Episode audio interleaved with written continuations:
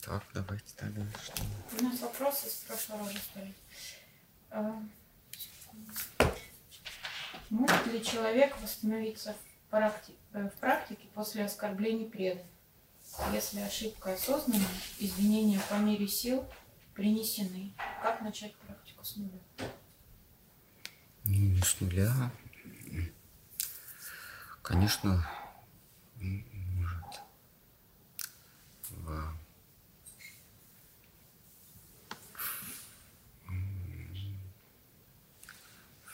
Писаниях есть история с Амбаришем Махараджем и Дурвасой Муни, который а, возмутился тем, что царь Амбариш так был поглощен своей практикой, что не обратил внимания на этого йога-мистика. И тот,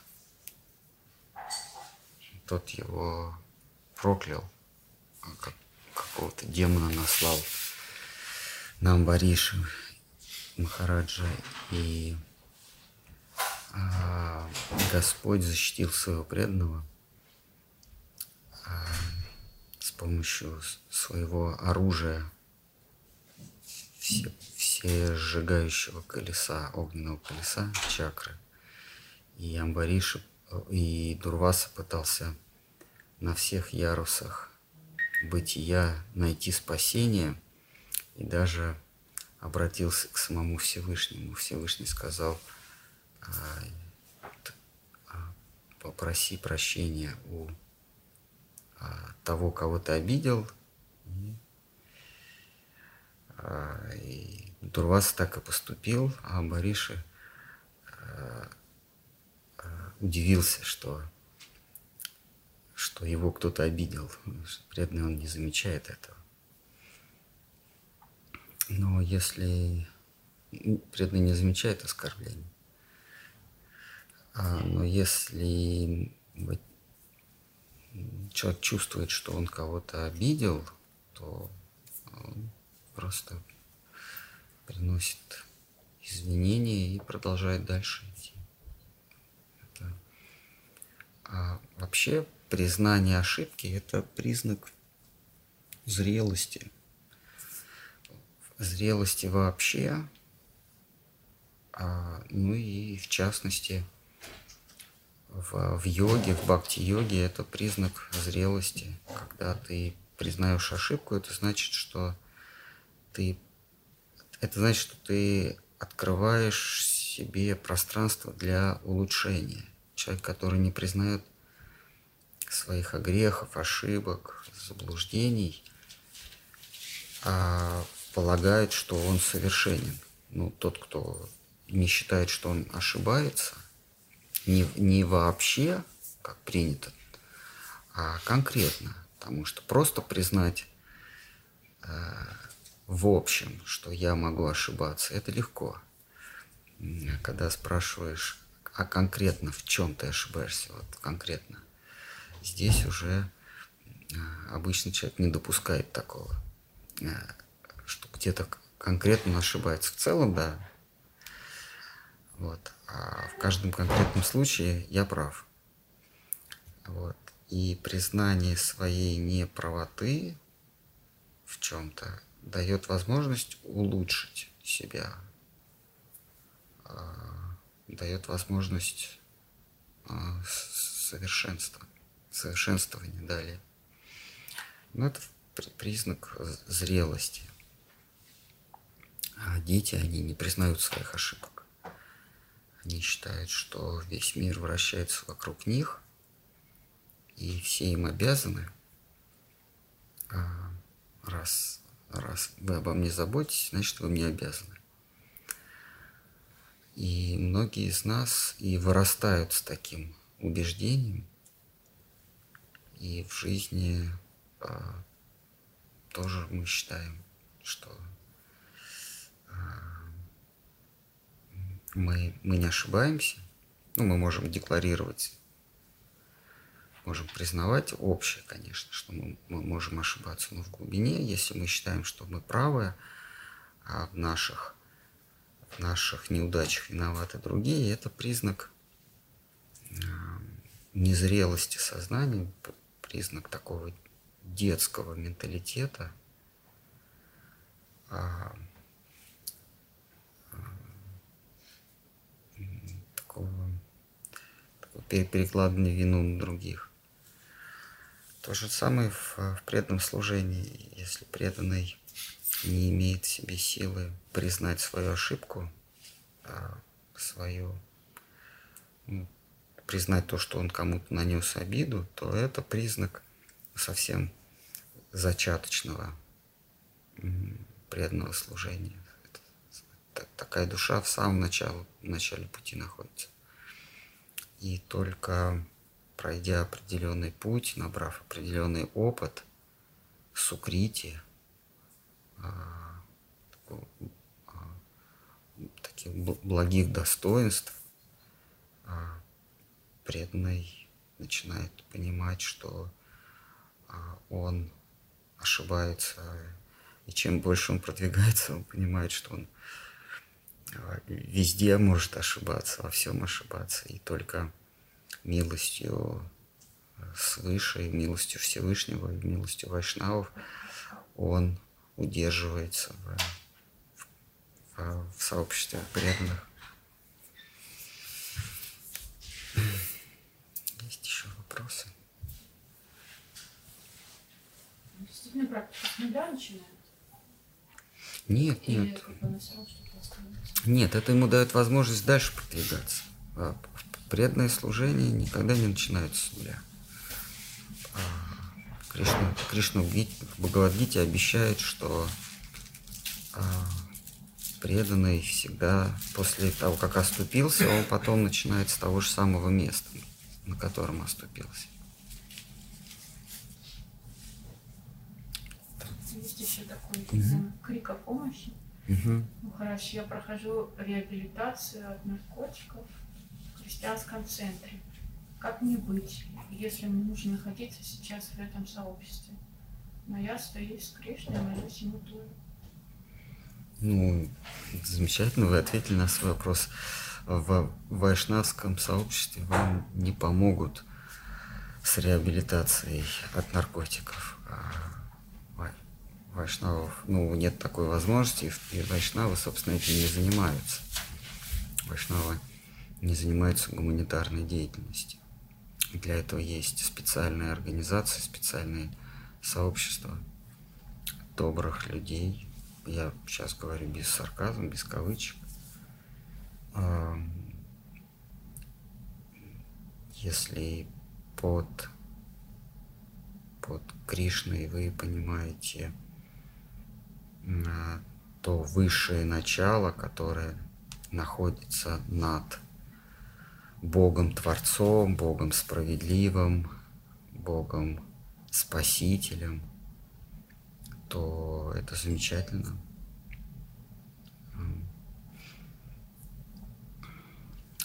Избавляйтесь от, от этой зависимости пагубной.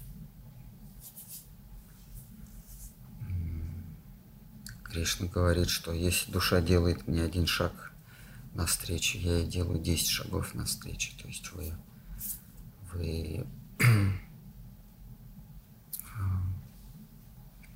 ну, Кришна говорит, что самое лучшее, если душа все время думает обо мне. Этим самым она сближается со мной. И он говорит, «А, такая душа во мне, а я в ней. То есть если вы признаете верховенство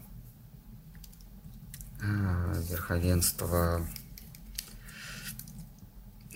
прекрасного самодура над великим, всеведущим, всемогущим Богом, то вы с Кришной, и Кришна всегда с вами.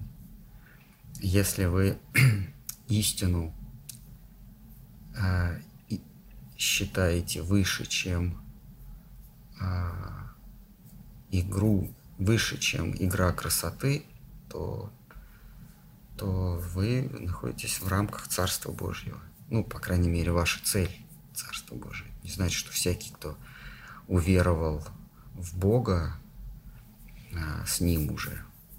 Еще предстоит долгий путь. А нужно понимать концептуальное или категорическое отличие истины от Кришны. Кришна, он выше истины. Всякая религия, она ставит своей целью обретение истины или соитие с истиной. Этим э, вайшнавизм отличается от религии. Вайшнавизм говорит, что истина не есть истина в последней инстанции. Над истиной стоит самодурство, а, а, без, беззаветность,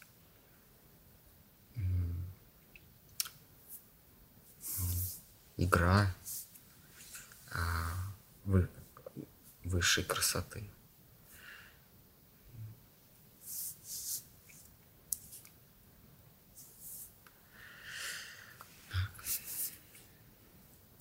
Ну, повторяйте мантру, то есть молитесь о Кришне. А, первый преданный в Советском Союзе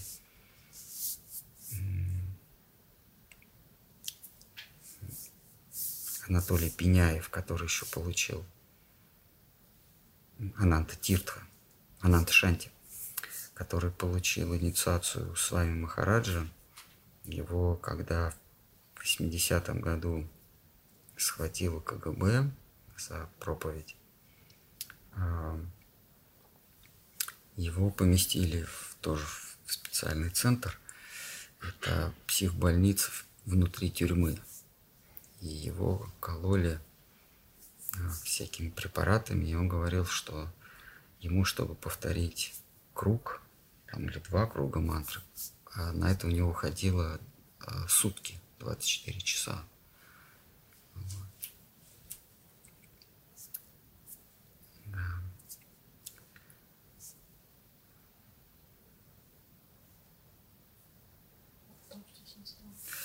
Его выпустили...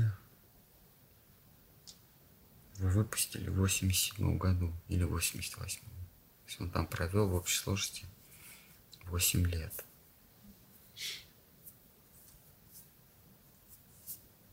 Когда была уже перестройка, вот, он там провел 8 лет. Так что в любых условиях если мы ныряем в собственную душу, то демоны могут с нашим телом э, делать все, что угодно. Это никак не затрагивает душу, а душа продолжает молиться Кришне. Поэтому в, как, в каком бы реабилитационном центре вы ни находились, а, молитесь Кришне внутри своей души.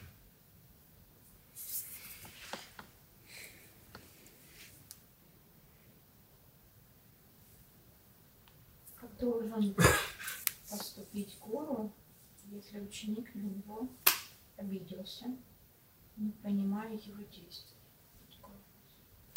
Ну, вообще гуру свойственно не понимать, а, и не понимать действий учеников, да и вообще он мало что понимает в этой жизни.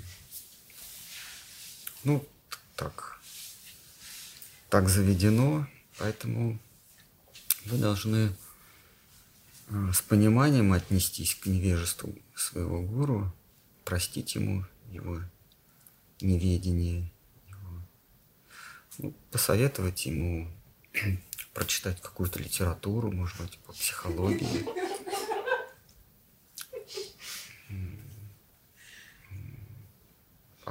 Посоветовать ему обратиться к, к э, психологу,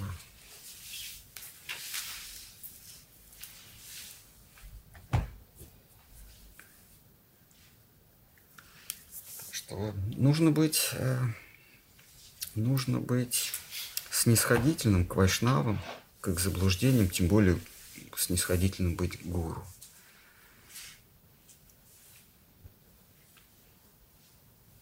Всем свойственно заблуждаться, а тем более гуру.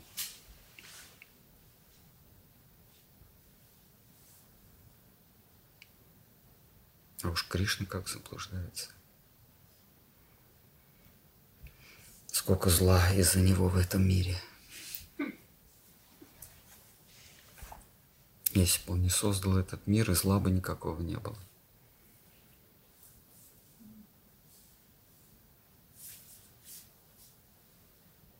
Сколько несправедливости, войны, эпидемии. Это все из-за него. Кришна в Бхагавадгите так и говорит, а, они обвиняют меня. Ну, он их называет глупцами, конечно, но это, это уже позднее добавление переводчиков. А так он говорит, они обвиняют меня, считают, что я во всем виноват. Есть еще вопросы? Такие какие-то, наверное, коварство ума искать именно в гуру каких-то недостатков. Они, они, в себе, они в себе разбираются. Да? Может быть.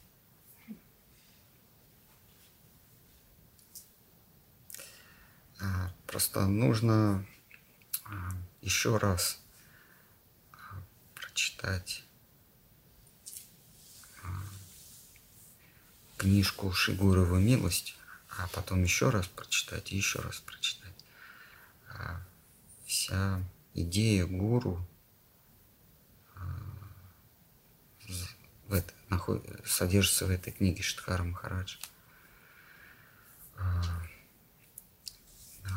раскрывает, что такое гуру, что а, есть, так сказать, земная часть его, есть его та часть, через которую Господь транслирует свое послание этому миру. А, и в, в разных в разных личностях вот это вот вот эта божественная составляющая присутствует в разной в разной степени. И а, вот эта божественная составляющая в гуру – это сам Господь. Штхар Махарадж говорит, когда посланник э, государя прибывает в провинцию, то вот его послание от государя – это сам государь есть, когда он несет миссию от главы государства, то к посланнику нужно относиться как к главе государства. Как бы себя делегирует, он входит в, эту, в этого человека, в этого своего посла. При этом есть какая-то личностная составляющая у этого посланника, ну что-то его. А также и гуру в нем есть а, от Кришны есть что-то свое. И тот, кто от Кришны, вот эта вот составляющая, божественная составляющая, она не может ошибаться. А, и а, к его словам, к его поступкам всегда нужно относиться как, как к поступкам Всевышнего. А вот его человеческая составляющая, это другое дело. Здесь мы уже можем судить. Поэтому вы посмотрите, кто не понимает вас. Но в целом, если вы считаете, что гуру вас не так понял, это значит, что это, эта конкретная личность не ваш гуру. А, вам нужно найти ту личность, через которую вам вещает Господь Бог. Вот тогда Он будет для вас гуру. Если вы видите, что через эту личность Господь Бог вам не вещает, а от Него одно раздражение, тогда, если у вас есть потребность в Э, высшем мире, вступить в высший мир, то найдите того, через кого вам кажется, Господь вещает. Или продолжайте искать, если такого нет. Продолжайте искать. А,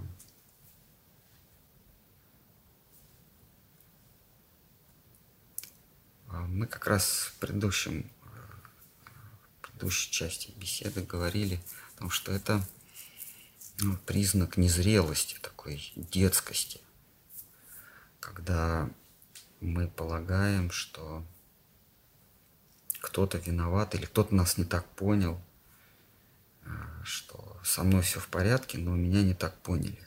Я, я не такая, я ждала трамвая. Да? Думаете, что я такая? Нет, я просто трамвай ждала. Здесь стояла. Вот мы думаем, что э, гуру нас не так понял. У нас чистые мотивы. Мы чистые преданные, ну, по крайней мере, искренние преданные. А вот этот вот посредничек между мной и Кришной меня не так понял. И поэтому э, у меня нет возможности обратиться к Кришне. Вот он мешает мне связаться с Кришной.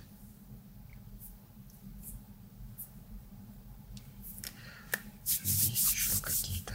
А если имеется в виду, что ученик не понял действия учителя и обиделся на него каким-то?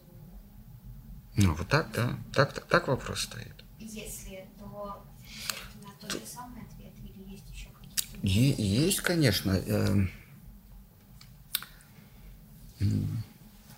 Господь, Бог, Он, как Штхар Махарадж в, в слове хранителя, да, а, у него есть глава Солнце по имени Кришна. Да, вот он сравнивает а, Кришну с таким солнцем, да, с источником света. Но этот источник света, а если мы попробуем к нему, нему приблизиться непосредственно, мы обожжемся. Ну, на сознание оно не способно а, воспринять такой, такое яркое свечение, как, как вот мы не можем приблизиться к Солнцу, мы просто сгорим. Поэтому Господь по своей милости, Он посылает, а, ну как вам сказать, такую, такую при- призму, некий, некий прозрачный предмет, преломляющий или поглощающий а, деструктивную часть Кришны в, в- себя и, и транслирующий нам то, что мы можем а, воспринять. Вот это есть гуру, это некий посредник. А, Есть э, религиозные доктрины, которые отрицают посредников между Богом и мной. А, Ну вот в частности в христианстве, в, в- в проте- протестанстве, да, которое, которое, которое возникло как протест против католицизма. В католицизме Папа Римский есть посредник между Богом и, и человеком, земным человеком. Протестанты говорят, нет, мы можем непосредственно с Богом. Нам, нам не обязательно, нам не нужны посредники, попы, Папа Римский, нам это не нужно. А, значит, вот а, в вайшнавизме доктрина а, как раз похожа на ортодоксальную, что а, нам нужен поводырь. Если мы признаем, что мы находимся в невежестве, мы заблудились в этом лабиринте майи, лабиринте тьмы, то нам нужен тот, кто а, тот, кто имеет опыт, тот, кто имеет а, зрение, видение. Кришна в Гите говорит, что а, вопрошай у того, кто узрел, того, кто прозрел. Но если ты считаешь, что ты прозрел и тебе не нужно, то да, тогда ты можешь непосредственно а, обратиться ко Всевышнему. Но смиренный раб Божий, м, отвергающий гордыню, он признает, что он находится в невежестве. Поэтому нужен тот, кто его а, поведет, некий поводырь. Вот это и есть гуру. И вот Господь Бог, Он не, не познаваем ни нашим интеллектом, ни, наш, ни, не подвержен э, нашему опыту.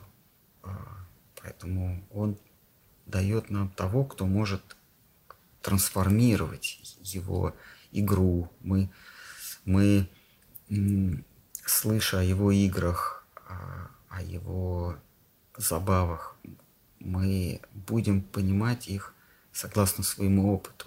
Мы будем это а, искажать в своем сознании и в конце концов вообще утратим веру. Поэтому есть учитель, который адаптирует наше сознание.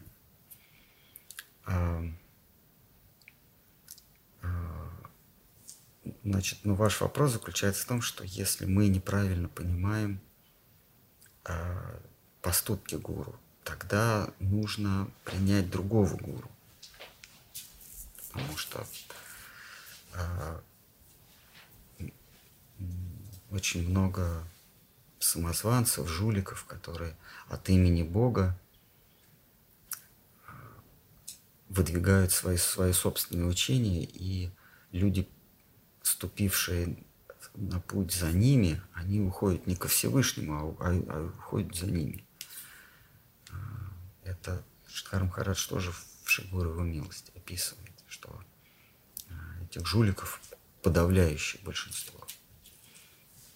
Поэтому, когда вы видите несовершенство в гуру, это не обязательно а, ваше несовершенство. Это может быть ложный гуру.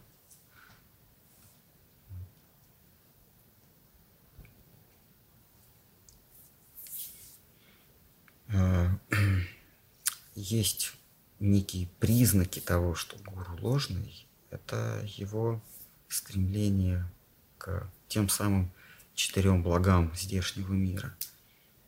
А, чувственное удовольствие, богатство, а, власть и, и тщеславие, слава. Если вы видите, что человек подвержен этому, тогда ищите того, кто в наименьшей степени этому подвержен или вообще не подвержен. Это будет подлинный гуру. Конечно, возникает вопрос, ну, мое видение тоже несовершенно. Как же я могу увидеть? А, ну, от вас не требуется видеть совершенно. Но если вдруг вам кажется, что этот человек подвержен этим четырем огрехам, власть, деньги, слава, чувственное удовольствие, то, то оставьте его.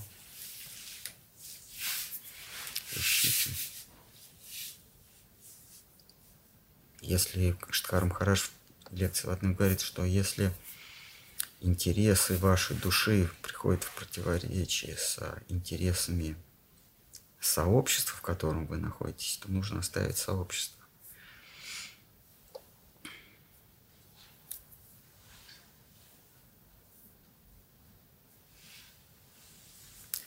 Есть еще вопросы? У меня есть вопрос.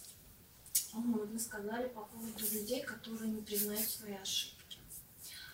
Это не, не дети, а взрослые люди, и как с ними взаимодействовать? Ну, разные люди, они имеют свой э, модус вивенди, да, свой, свой модус, образ поведения.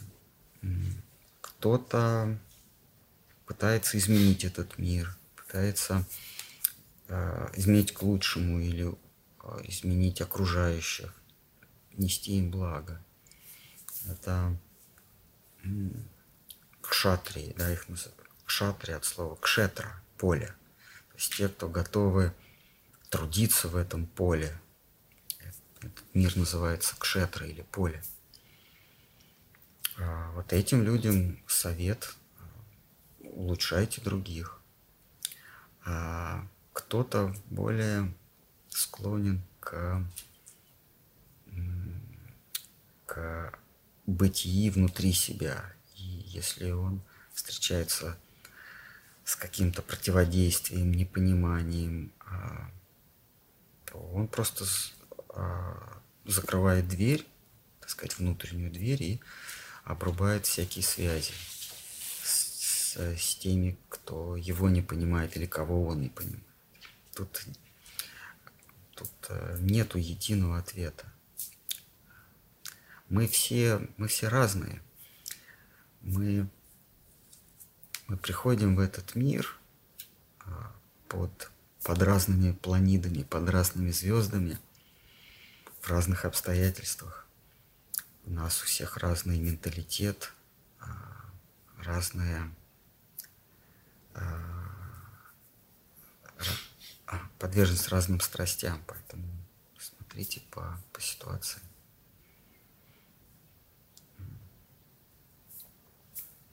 Когда, мы, когда у нас есть чувство собственности, когда мы считаем что-то своей собственностью э, и окружающих, например, мы склонны считать э, своих детей, родных э, некой своей собственностью, тогда мы стараемся это изменить. Ну вот я вижу какой-то предмет, и он, он неправильно работает. Я пытаюсь с ним, я его пытаюсь починить, потому что у меня есть ощущение, что это мое. Поэтому я прилагаю какие-то усилия для исправления этого предмета.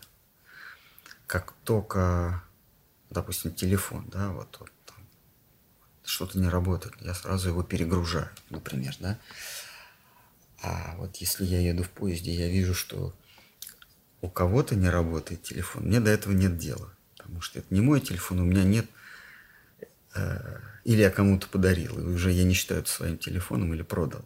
У меня уже нет чувства собственности, и мне все равно, что там происходит с ним. Точно так же с э, родичами, э, живых, с живыми существами, которым мы повесили ярлык «мои родные». Моя семья, мои родичи, мои потомки, предки. Когда мы видим в них несовершенство, что-то не работает, или нам что-то не нравится, мы пытаемся это улучшить мы как-то спорим или пытаемся найти какой-то какое-то а, какое-то решение проблемы. А из-за того, что мы считаем э, это своей собственностью. Вот взрослая душа, а, осознавшая себя душа, она понимает, что в этом мире ей ничего не принадлежит. Ни, ни, никакие не предметы, никакие другие живые существа. А, и, и она может поступать а, и из чувства долга, а может и отстраниться. Так сказать, незрелая душа, она влезает во все, пытается все изменить, не понимая, что мир существует только в нашем сознании. Как окружающий мир, мы сегодня утром читали, да, Джадабхар, Джадабхар это сегодня говорил, mm-hmm этот мир, он только в нашем уме существует. В иллюзиях. Нет, вот это то, что мы считаем окружающим миром, это просто картинка в моей голове. Ну да, это как иллюзорно. Да, это, это, это моя интерпретация неких колебаний. Все есть колебания, да. И у нас есть пять пластинок или пять мембран для улавливания колебаний это, ну, я сейчас про человека говорю, у других живых существ у них другие пластинки. Значит, у нас есть ухо, оно какой-то диапазон колебаний интерпретирует, вернее, так, оно не интерпретирует, это, это мембрана ушная, она передает в ум вот кон- конкретные колебания. И ум вот эту, эту частоту колебаний Э, интерпретируют как звук, просто называют это звук. Другие колебания, они проходят через другие мембраны, называется глаз. И там вот тоже идет в ум, а ум вот, этот, вот эту частоту колебаний интерпретирует как цвет, ну или свет.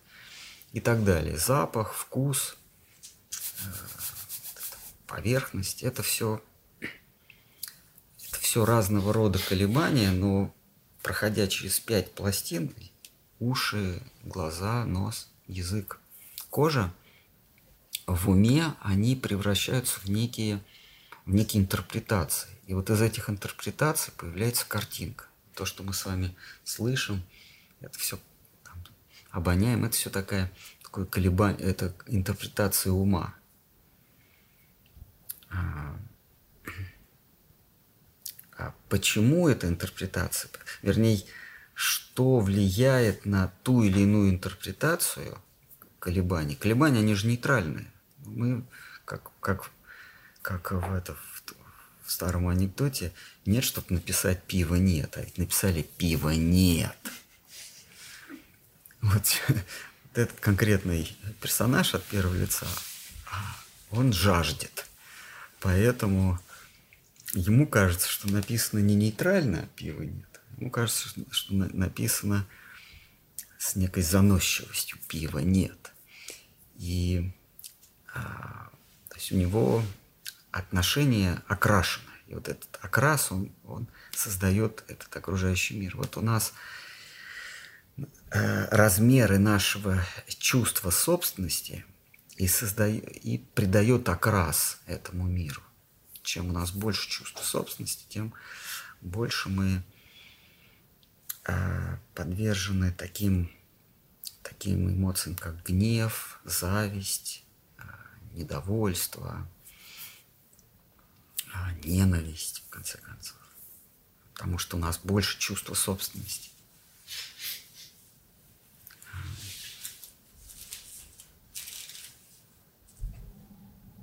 Как только этот, вот этот вопрос, который задаете, это такой нормальный, э, типичный вопрос, который задает в том числе и мы все задаем этот вопрос, как нам поступать, в чем, в чем причина того, что со мной происходит, и вообще как быть.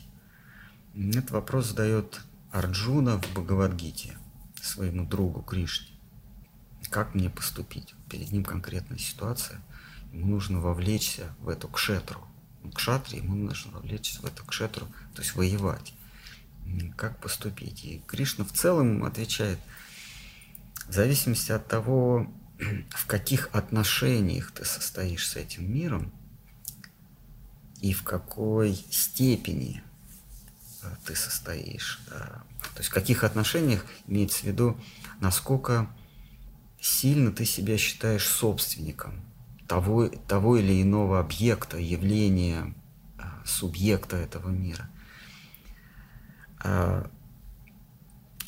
А, чем больше ты себя считаешь собственником того или иного в этом мире, а, тем больше у тебя порывов изменить, удержать это. И Кришна ему задает вопрос, кем ты себя мнишь в этом мире? Говорит, ну как кем? Я себя мню а, одним из братьев Пандавов. Я наследник древнего рода а, Куру. А, у меня есть семья, супруга, а, ребенок, да, дети.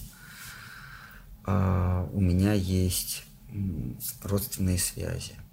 Вот. Кришна говорит, ну раз ты себя таким мнишь, ну тогда ты должен воевать, тогда должен сражаться, а, исполнять свой долг. Вот. В тех же самых обстоятельствах, а, когда состоялся диалог Кришны и другого собеседника его по имени Утхава, Кришна тот же самый вопрос задает Утхаве, кем ты себя мнишь? Он говорит, я себя никем не мню, у меня, у меня в этом мире вообще ничего нет. А, семьи больше нет, это, это случилось после побоища на палках. Семьи больше нет, а родичей нет, они все себя ис, истребили. Кришна говорит, ну, раз у тебя нет чувства собственности к этому миру, то ступай, отрекись от всего. Тебя ничто здесь не удерживает. Не вовлекайся заново. У меня еще второй вопрос. Может ли сам человек стать себе? Я, например, могу Да. И да. не нужно какой посредник. Я, например, если обращаюсь к Богу, я обращаюсь напрямую, через мое сердце. И вот это мне очень устраивает.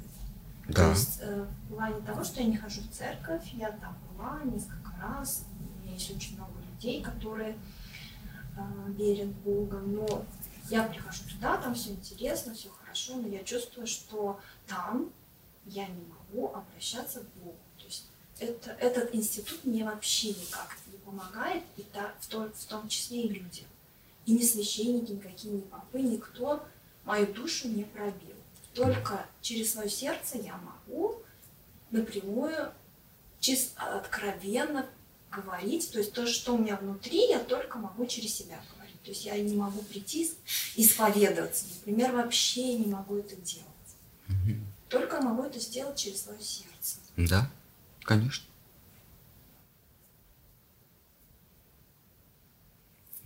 Кому-то не нужен гуру. Это вполне естественно.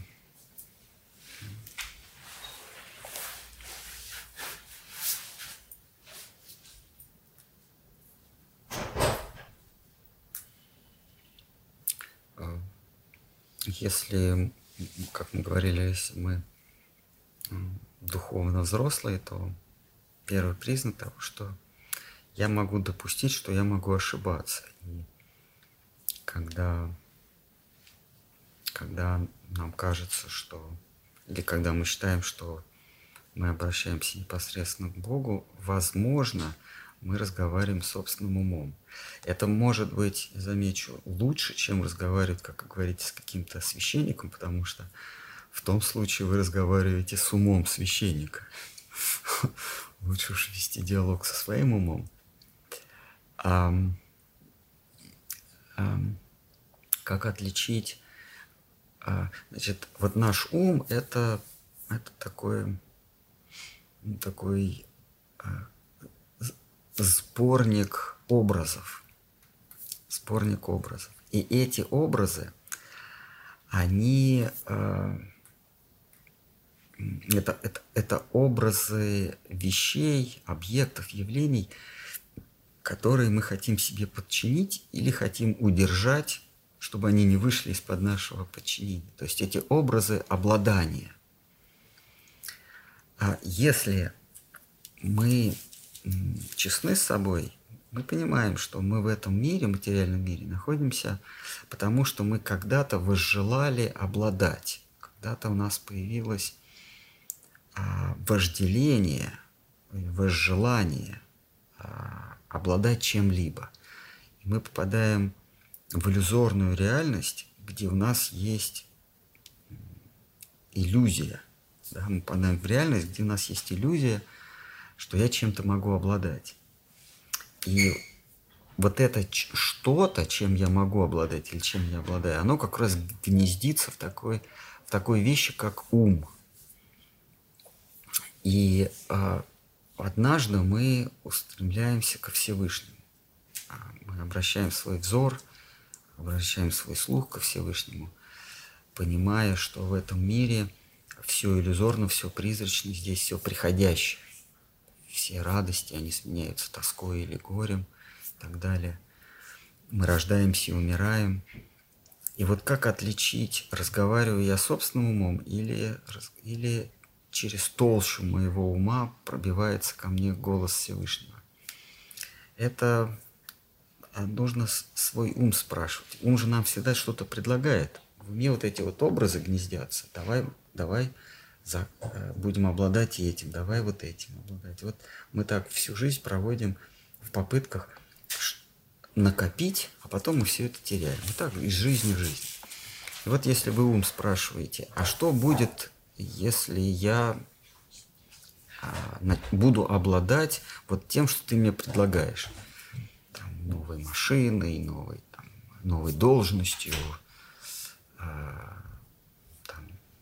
здоровьем, я не знаю. Ну, ум всегда что-то предлагает, да?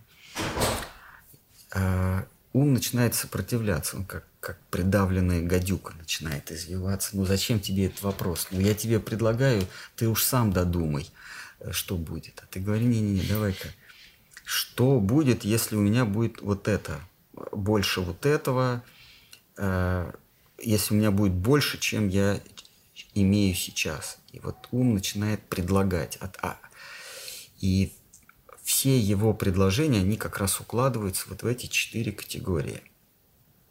Это чувственное удовольствие, это деньги, это власть, и это из, э, известность, слава.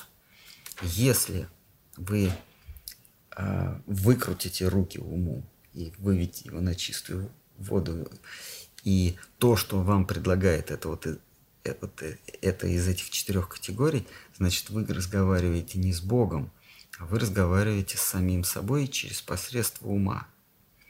То есть, когда вам кажется, что с вами говорит совесть, с вами говорит э, Господь Бог, э, проэкзаменуйте его. Что же этот Господь Бог вам в конечном счете предлагает? Если Господь, этот Господь Бог, этот голос предлагает э, чувственное удовольствие, власть, славу, известное богатство, значит, это, ну, в кавычках, дьявол говорит, ну, ваш собственный ум. Ум – это тот самый сатана или дьявол. То есть тот, кто предлагает обладать здесь. Вот, тот самый, который является доктору Фаусту. И помните, он ему предлагает власть, богатство, деньги, обладание вот этой Маргаритой. А,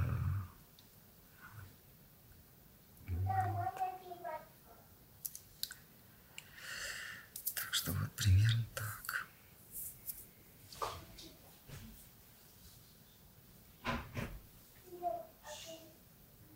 Есть какие-нибудь, может,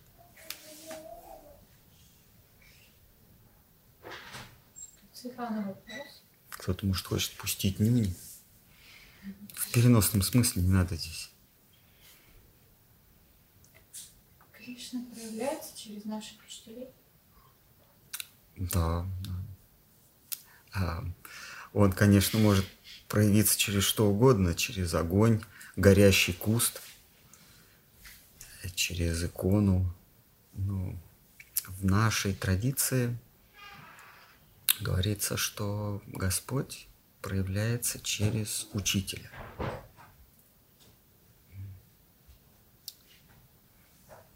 А, Кришна в Бхагавадгите, если для нас Бхагавадгита авторитет, Кришна говорит об этом. Тат Витхи Пранипатина Парипрашна Севая. Упадикшьянти Тегьянам Генина Татва Даршинаха. Он видит истину, он может не то, что ее тебе дать, а он может тебя поместить в такую точку зрения, в которой ты увидишь истину, но не так, как он ее видит, а так, как свойственно твоей натуре – но он поможет а, тебе увидеть. Ну, гуру можно сравнить с гидом. Когда, когда вот в Париже там на Эльфовой башне есть такие вот подзорные трубы, там кидаешь евро и можешь сколько-то смотреть на Париж вот тот, кто тебя к этой трубе подводит, он твой гуру. Это не значит, что ты увидишь так же, как он увидит. Но это значит, что он тебе покажет ту подзорную трубу, в которую можно увидеть. Но если ты считаешь, что ты сам можешь увидеть, то, пожалуйста, против этого нет никаких возражений, если Господь сам открывается. А, и в Писаниях полно, полно таких историй, в частности, Друва, государь Тхрува, будучи пятилетним ребенком, он, он просто у мамы спросил, ну, его здорово обидели, а, его обидел собственный отец по наущению – а, второй жены отца. А, отец запретил ему рядом с собой сидеть, а взял на колени сына второй жены. И Друва, тщеславный, э, чистолюбивый по природе, царские качества были от рождения, он обиделся, и он в слезах спросил свою матушку, как мне как мне исправить эту несправедливость? Она говорит, ну здесь я бессильна, отец, твой отец любит вторую жену больше, чем меня, я бессильна, я ничего не могу с собой поделать, с этим поделать. Здесь только Господь Бог поможет. Она фигурально выразилась, только Господь Бог, только, только Бог тебе и поможет. А дети, они все воспринимают буквально – мне Бог поможет, а где, где его найти, как к нему обратиться? А, она уже не может от, отступить. А, она же не знает, где Бога найти. Бога же мы выдумали в процессе эволюции. Нейроны, они так сплелись, что у них появилось понятие Бога. Ну, газы, они газы так, так, так, дрожали, дрожали, и, наконец, внутри газа газ превратился в мозг человека и придумал Бога. Вот, зная это, чтобы не углубляться в науку, она ему сказала, ну вообще считается, что Бог в лесу, потому что в лесу сидят йоги и видят Бога. Непосредственно его созерцают, с ним разговаривают. Он ни слова не говоря отправился в лес. И там он сидел а, пол а, там он встретил Нарду, да, ему, Нарда ему объяснил, как Богу видеть. Значит, надо сесть с прямым позвоночником, вдыхать, выдыхать, задержать дыхание. Ну, там он ему целую систему йоговскую дал. И, наконец, э, к Друве явился Бог. А, то есть, вот история о том, как он, как он сам пришел ко Всевышнему. Но тут одна хитрость есть, что мама его как раз была гуру. Мама ему сказала, иди в лес. То есть гуру, он показывает место, где ты можешь услышать э, голос Всевышнего.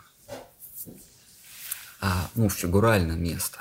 То есть, как себя дисциплинировать, а, вот как, как мы, мы попадаем в некое пространство, ну, в кафе, где много-много столиков, и, и за каждым столиком люди говорят шум, гам, мы вчера смотрели, да, когда они в кафе там все кричат, говорят, что о чем-то беседуют. И как среди этого всего шума гамма уловить э, голос сердца, уловить голос совести. Вот гуру, э, он рассказывает, как всего этого шума и гамма, всех этих учений, всех этих призывов. Нам же вот если посмотреть, каждая реклама, каждая книжка, каждое обращение, каждое нравоучение – это, а, это, по сути дела, а, к нам обращаются некие гуру. Нам говорят, надо есть это, надо ложиться во столько спать, нужно, нужно вести себя в семье так, а вне семьи. Нам все, нам все что-то рассказывают. Реклама, например – вот купите эту зубную щетку, а не вот эту, а, купите квартиру здесь, а не там. Это все, это все гуру. Но как среди всех этих голосов услышать подлинный голос, голос совести или голос Бога? Вот гуру, он, он рассказывает как. А, это надо себя дисциплинировать, это надо себя поместить в такую среду, где все эти шумы, все эти призывы к власти, деньгам, богатству, чувственным удовольствиям будут сведены к минимуму. И тогда, приглушив все эти звуки, ты сможешь услышать а, голос своего сердца. То есть то, что сейчас подавлено в нас, вот этим шумом, этим, этим белым шумом. Вот этот гуру, он, он не рассказывает истину, а он, он, а он рассказывает, как себя дисциплинировать, чтобы ты сам услышал эту истину. А как э, Микеланджело говорил, что я просто... Вы спросили, как вы такие прекрасные вещи создаете? Он говорит, я просто удаляю все лишнее. Э, если убрать все лишнее, то красота сама проявится. Если убрать все эти шумы, которые говорят нам, как самоутвердиться в этом мире, тогда голос Господа Бога сам проявится. И если э, вот эти все священники, гуру, коучи и прочие наставники в вас вызывают ощущение шума, то не надо их слушать, а нужно слушать свое сердце.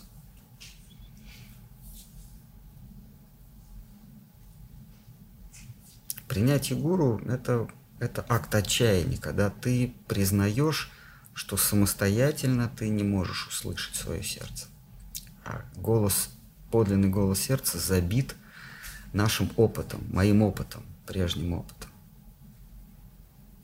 И из этой жизни, из прошлых жизней нам всегда все говорили, нужно самоутверждаться. Ты владыка, ты, ты кузнец собственного счастья. И вот когда ты осознаешь, что без помощи Всевышнего, ты Всевышнего, а без помощи самого счастья ты счастье не обретешь, тогда ты ищешь того, кто тебе мог бы помочь. Поэтому те, кто приняли гуру, они не должны осуждать тех, кто идет самостоятельно. Те, кто идут самостоятельно, не должны осуждать тех, кто тех, кто приняли гуру, потому что есть больные разные. Один может дойти до места излечения, до поликлиники самостоятельно, а кому-то требуется э, скорая помощь всех, всех разной степени заболеваний. Есть еще, может, кто-то хочет. Вдохновение, это голос да, вдохновение – это голос э, Кришны, голос Всевышнего. Тот, кто творит что-то. Тот же Микеланджело или музыка какая-то. Что они... А, да, они, они соприкоснулись с, с другим измерением, Штхар Махараш называет, другое измерение, высшее измерение. И их контакт с этим высшим измерением, с божественным, э, выливается в творчестве у кого-то выливается в молитве, у кого-то выливается контакт, выливается в, в эпитимию, в, в дисциплину какую-то, в внутренний уход от, от этого мира. А у кого-то это, это борьба, это, это проповедь, это апостольская деятельность но вот это вот соприкосновение с Божественным обязательно как-то на нас отражается на нас.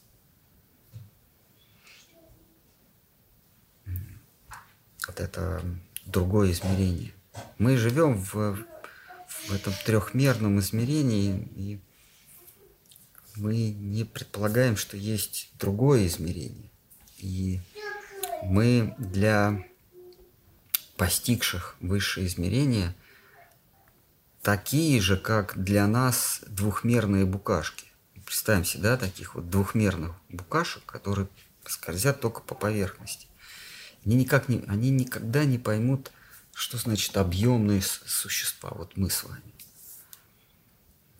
Вот точно так же есть более высокое измерение, для которых мы так, так же, как для нас э, вот эти двухмерные на листе.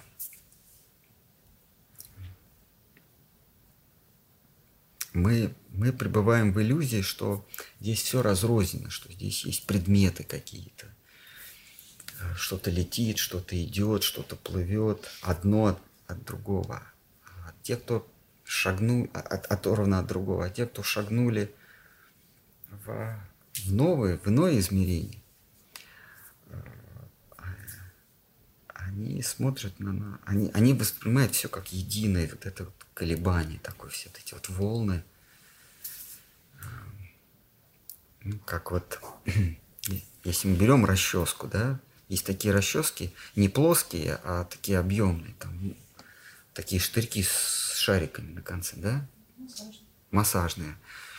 Вот, и мы ее опускаем в воду, потом из воды начинаем, ну, вверх вот этими шипчиком поднимать, и человек, не знающий, что, что там расческа массажная, он подумает, что вылезло много-много шариков. Эти шарики, они друг от друга оторваны. Но если он нырнет в новое измерение, вглубь в этот океан сознания, он увидит, что там, все, там на самом деле это единый такой предмет. А, а, и он, он а, будет, будет смотреть по-другому на мир. Также и те, кто в ином измерении, они понимают, что все это едино. Вот есть один любопытный физический эксперимент. Вы берете несколько метрономов, тысячу метрономов, ставите их и, и запускаете хаотично. Через какое-то время, час идет на это, 15 минут, в зависимости от количества этих метрономов, они по необъяснимому, э, э, по необъяснимой случайности через какое-то время начнут одинаково. То есть вы их хаотично запускаете, они щелк, щелк, щелк. Или маятники. Вот щелк, щелк, щелк, потом приходят все в резонанс. Неважно, там миллион, два, три. Они приходят все в, в единый. Как они, как они узнают э, э, друг о друге, непонятно. То есть есть некое что-то, некое поле, которое и, и делает их, собственно, единым предметом. А, но вот мы в этой иллюзии, нам кажется, что все, все так разрознено.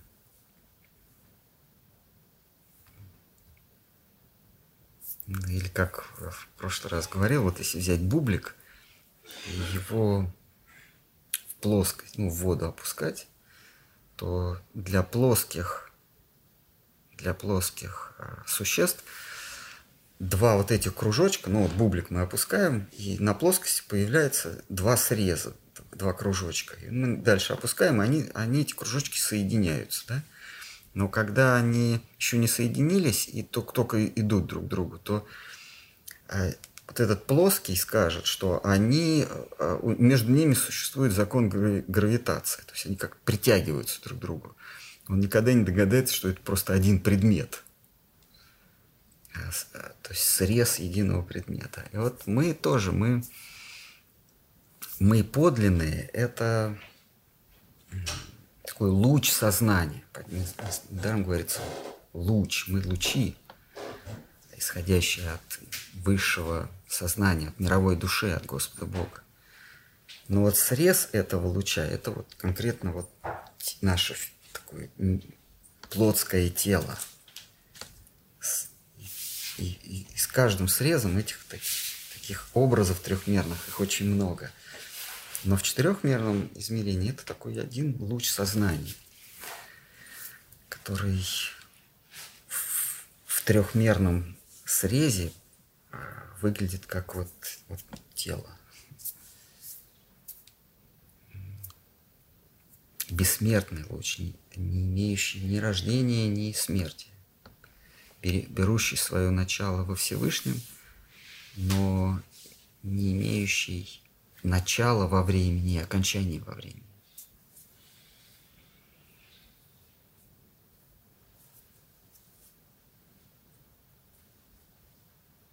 Как вот мы не видим луча, да, мы видим солнечный зайчик. Солнечный луч мы не видим, мы видим солнечный зайчик. И мы думаем, что солнечный зайчик, он сам по себе.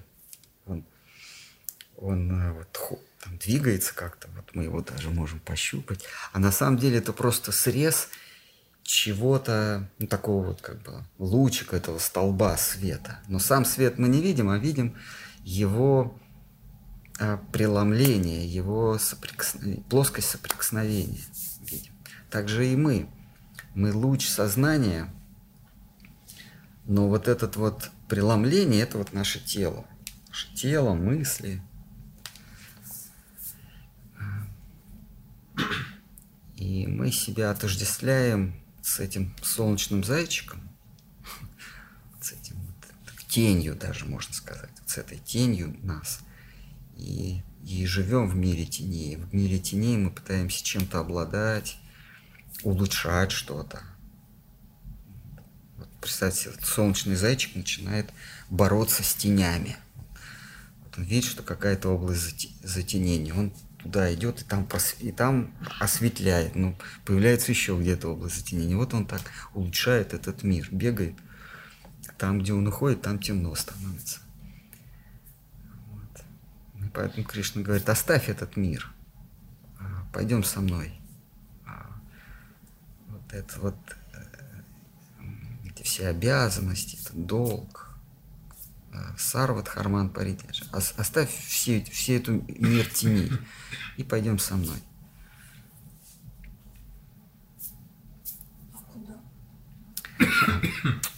Тут вот э, он, он обманщик в том-то дело. Если бы он был Богом, он бы призвал бы в Царство Божье, в Царство Света.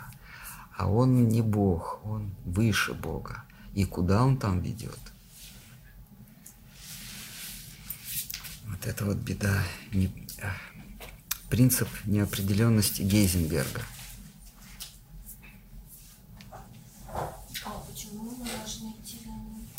А мы не должны. Ну, допустим, не должны, а как бы... Э, а зачем он это, зачем он да, это? Зачем он зовет нас туда и Ну как, поматросить и бросить, э, судя по отзывам. Судя, судя по отзывам пользователей, поматросил и бросил. И только преданные говорят, ну хотя бы поматросил. Значит, есть какой-то позитивный Ну, преданные считают, что вот ну, поматросил уже хорошо. Потому что мог бы не матросить, а просто бросить.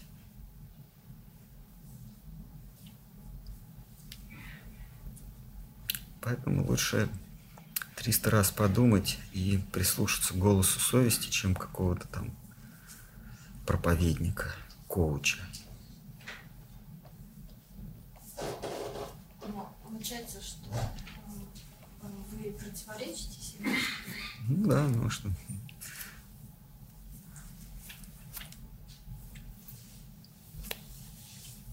Как раз спрашивают, Николай, поясните, пожалуйста, почему вы почитаете больше Кришну, а не Бога Создателя? И какое место Кришна занимает в вайшнавизме и в нашем мире? Ну, Создатель это, это скучно он такой серьезный, он что-то создал, он нас с вами создал. Вернее, он создал а, условия, в которых мы можем существовать. Он, он всемогущий, с ним не пошалишь. А, это такая должность.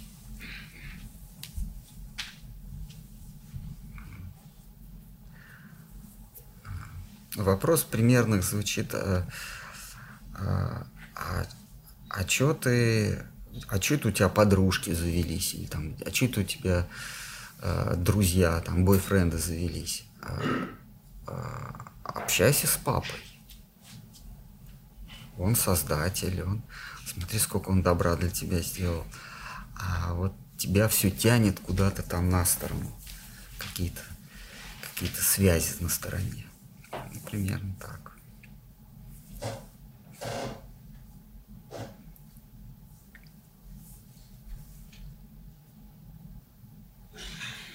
Ну и потом, создатель это истина, а истина она скучна, истина, что ты с ней будешь делать? Это как прогноз погоды слушать все время. Но это все индивидуально. Кому-то кому по душе создатель, Бог всемогущий. Создатель это, кстати, не, не самое даже любопытное, не самое интересное э, э, ипостась Бога. Куда интересней э, спас, Спаситель или Вседержитель или Высшая справедливость, Высший судья. Это, мне кажется, более близко нам, чем Создатель, потому что Создатель указывает, акцентирует на его функцию, он создал все. А вот, например, всемогущий, он может, он, он в его власти все. То есть он не просто создал, а он может и поддерживать, и разрушать. Это более, ну, так сказать, более выпуклое, более объемное описание того, что мы называем Богом.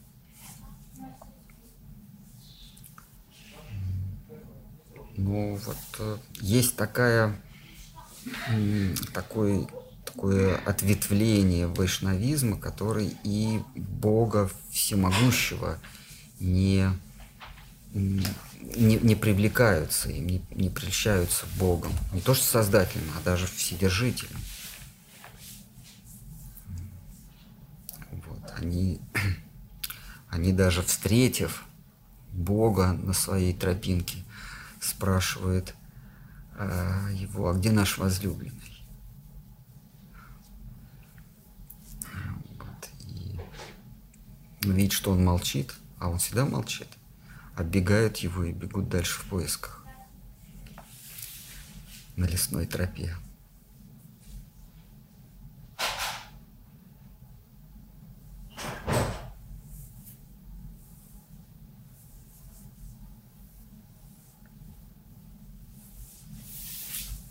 Ну, это, наверное, у меня нет ответа на этот вопрос. Это вопрос, э,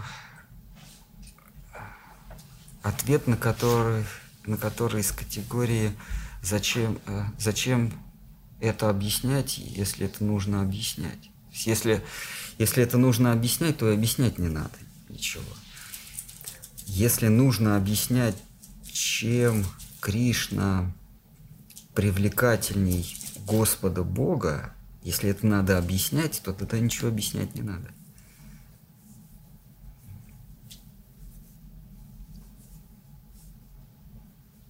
И Махапрабху он не объяснял, он говорил, «Э, если ты э, очарован образом Бога, то э, хорошо, замечательно. Ну, такой вопрос, ну, оставим про Бога. Ну, не настолько, наверное, у меня глубокий вопрос, ну, тоже. Что мы можем посоветовать человеку, который утратил чувство счастья и испытывает только эмоциональное голодание? Что, как ему быть вот в этом мире? Если у него краски по идет, осень, э, в душе. зима постоянно, в душе, да. В душе. душа не... Э, наверное, тело не выполняет какую-то задачу, не знаю, ну, ду, э, ну душа не получает. Душа через тело не получает счастья. Ну, не через тело, нет, наверное, разум и душа, да, получается, наверное, больше разум страдает от того, что нету этого какого-то счастья. Просто все обыденно, все одинаково. Все вот серо, нету, не раскрасили картину. Ну, депрессия.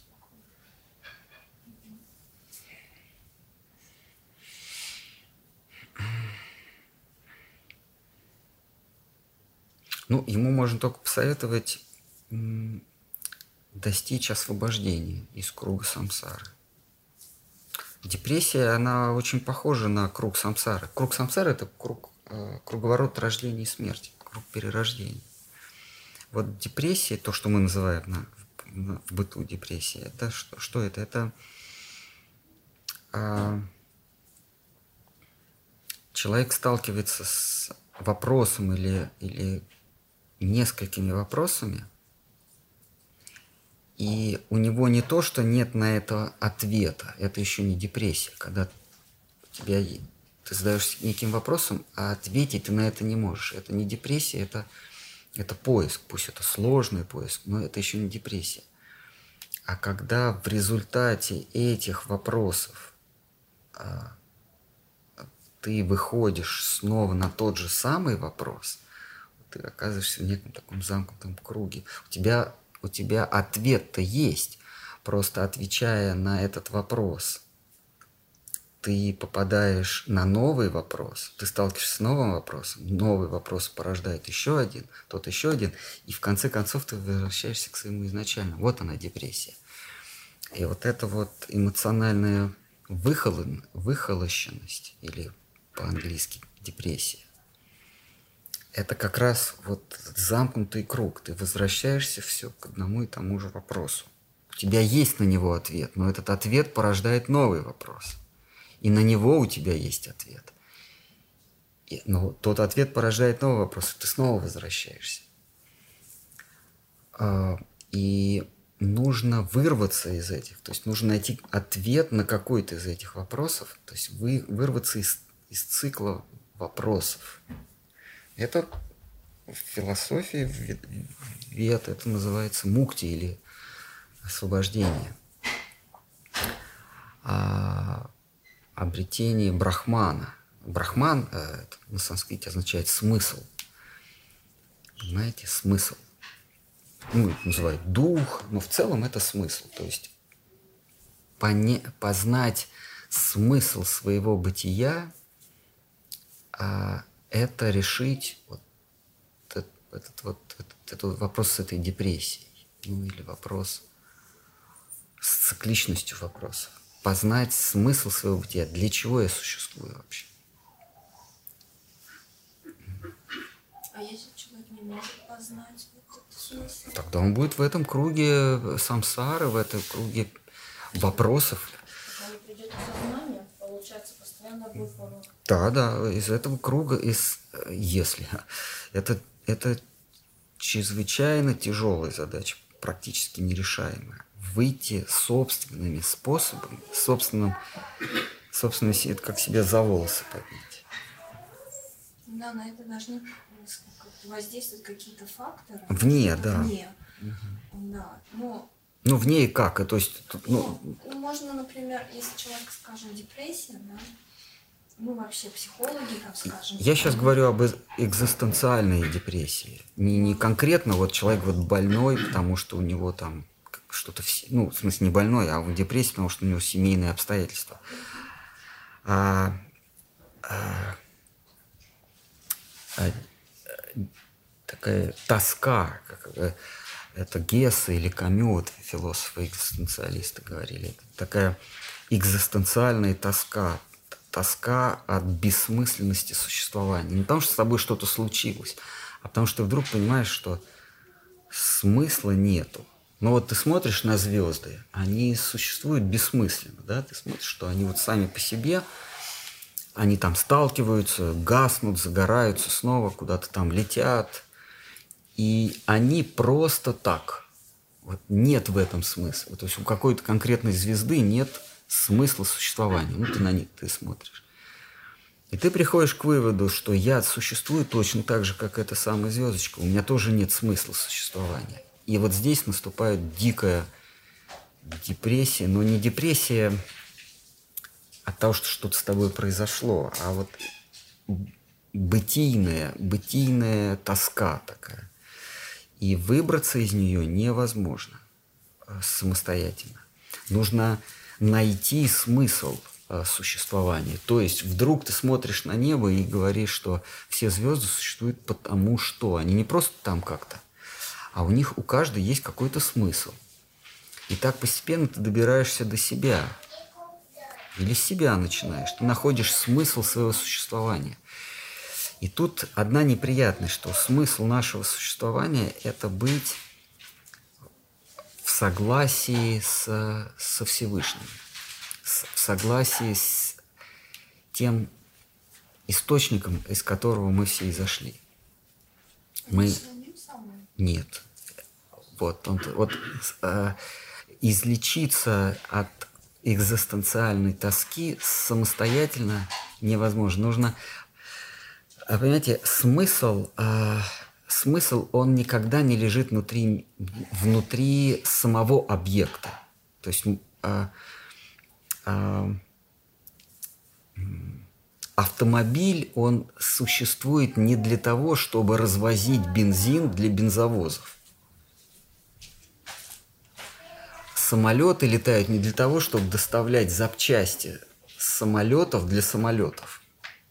То есть вот представьте себе, самолеты существуют только для того, чтобы в него погрузить крыло и повезти к другому самолету, который, который это крыло приделает, и еще какое-то крыло или колесо понесет другому самолету. Так самолеты будут только сами себя обслуживать. Или, бен- или все автомобили это только бензовозы. Они развозят э, бензин для того, чтобы иметь возможность развозить бензин. Или мы ходим на работу для того, чтобы иметь э, для того, чтобы заработать деньги, чтобы завтра заплатить за билет на работу. Потому что вот у меня, вот, вот у меня нет денег, чтобы добраться до работы. Поэтому я поработаю, и то, что я заработаю, я потрачу на билет, чтобы доехать до работы, где мне заплатят для того, чтобы завтра я мог доехать до работы. Нет, только, только. А разве еще для чего-то люди работают? Ну, конечно. Да нет, ну что? А, то есть вы... Еще в магазин заехать. Не-не-не, не, нет. Это уже другое. Вот работать только для того, чтобы заработать на билет на работу. Да. Да, а я всю жизнь ради этого. А, тогда... Что, получается, я неправильно жил, что ли? Вот, пон- понятно, да, что это абсурд. То есть э, смысл вещи там, или объекта, в данном случае меня, с- мой, смысл моего существования не в том, чтобы заработать, чтобы доехать до работы, а должно быть нечто другое. В кино сходить, э, там, в супермаркет заехать, ну, как-то, ну, получить какое-то удовольствие, да? То есть я от- отложу для того, чтобы доехать в следующий раз до работы, но какую-то часть я отложу для удовольствия. То есть смысл моего существования, оно не, он не внутри меня. А, вот мы, э, вот вы, вы сами, э, значит, о- опровергли свой тезис, что человек сам должен найти в себе смысл существования. Нет, есть нечто более, нечто отличное от меня, что есть смысл моего бытия. Ну вот мы сейчас пришли к выводу, ну некое удовольствие, да, то есть мы живем для, для каких-то удовольствий. А, собственно, мы этим и занимаемся. А, но когда душа после многих-многих рождений приходит к выводу, что смысл существования – это не власть, деньги, телесные удовольствия и, и слава, она начинает искать смысл, опять-таки, вне себя, но какой-то другой. И при- приходит к выводу, что ее смысл – это быть смыслом существ для кого-то, для высшего, для, для Господа Бога. То есть быть в некой связи с Ним. И вот здесь, и это есть решение этой экзистенциальной тоски. Ради чего я живу? А я живу. Оказывается, я неотъемлемая часть великой игры, которую затеял вот этот лиходей, этот, этот э, лицедей, игрок, а, Господь Бог. Как Ницше говорил, если Бог есть, то Он обязательно танцует. То есть я часть какого-то какого, его замысла, какая-то часть его великого замысла. В этом мое предназначение. А, И это как раз становление души как, как э, осмысленной э, рабы Божьей. А, Как бы это ни звучало ужасно, ну, э, то есть участник некого действия, некого спектакля. Но если кому-то интересно пребывать в иллюзии, что я сам по себе, э, я есть причина своего существования и цель своего существования, то, это, то пожалуйста, есть бесконечное количество жизней, можно пробовать, э, пробовать ходить на работу для того, чтобы заработать, чтобы иметь возможность доехать до работы.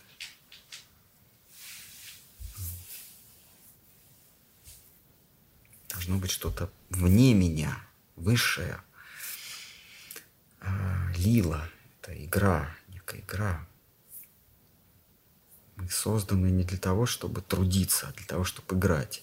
В этом мире эксплуатации мы игру превращаем в труд и, и из-за этого страдаем.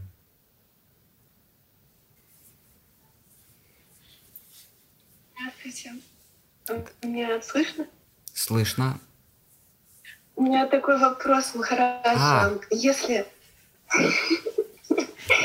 Если все существует э, по, ну, для, для его игры, то есть если это все игра, и он это создает, чтобы самому наслаждаться. И вот про то, что вы в конце говорили, если смысл не находится не внутри меня, а он свыше, то осознав это, что я могу сделать, если все и так сделано, если он все создает, чтобы самому наслаждаться, то что э, каждый, э, каждая частица сознания по отдельности, что она может сделать, если так все происходит для его наслаждения.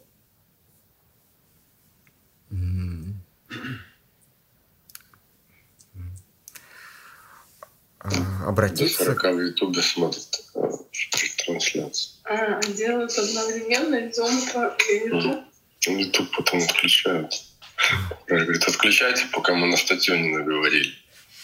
Динанат, а. Динанат, вас слышно. А мы, а мы сейчас... А, здравствуйте. Здравствуйте. А мы разве мы сейчас ничего такого про статью? Я своей жене объяснял просто, когда как надо YouTube транслировать и как на это. Извините, пожалуйста. А.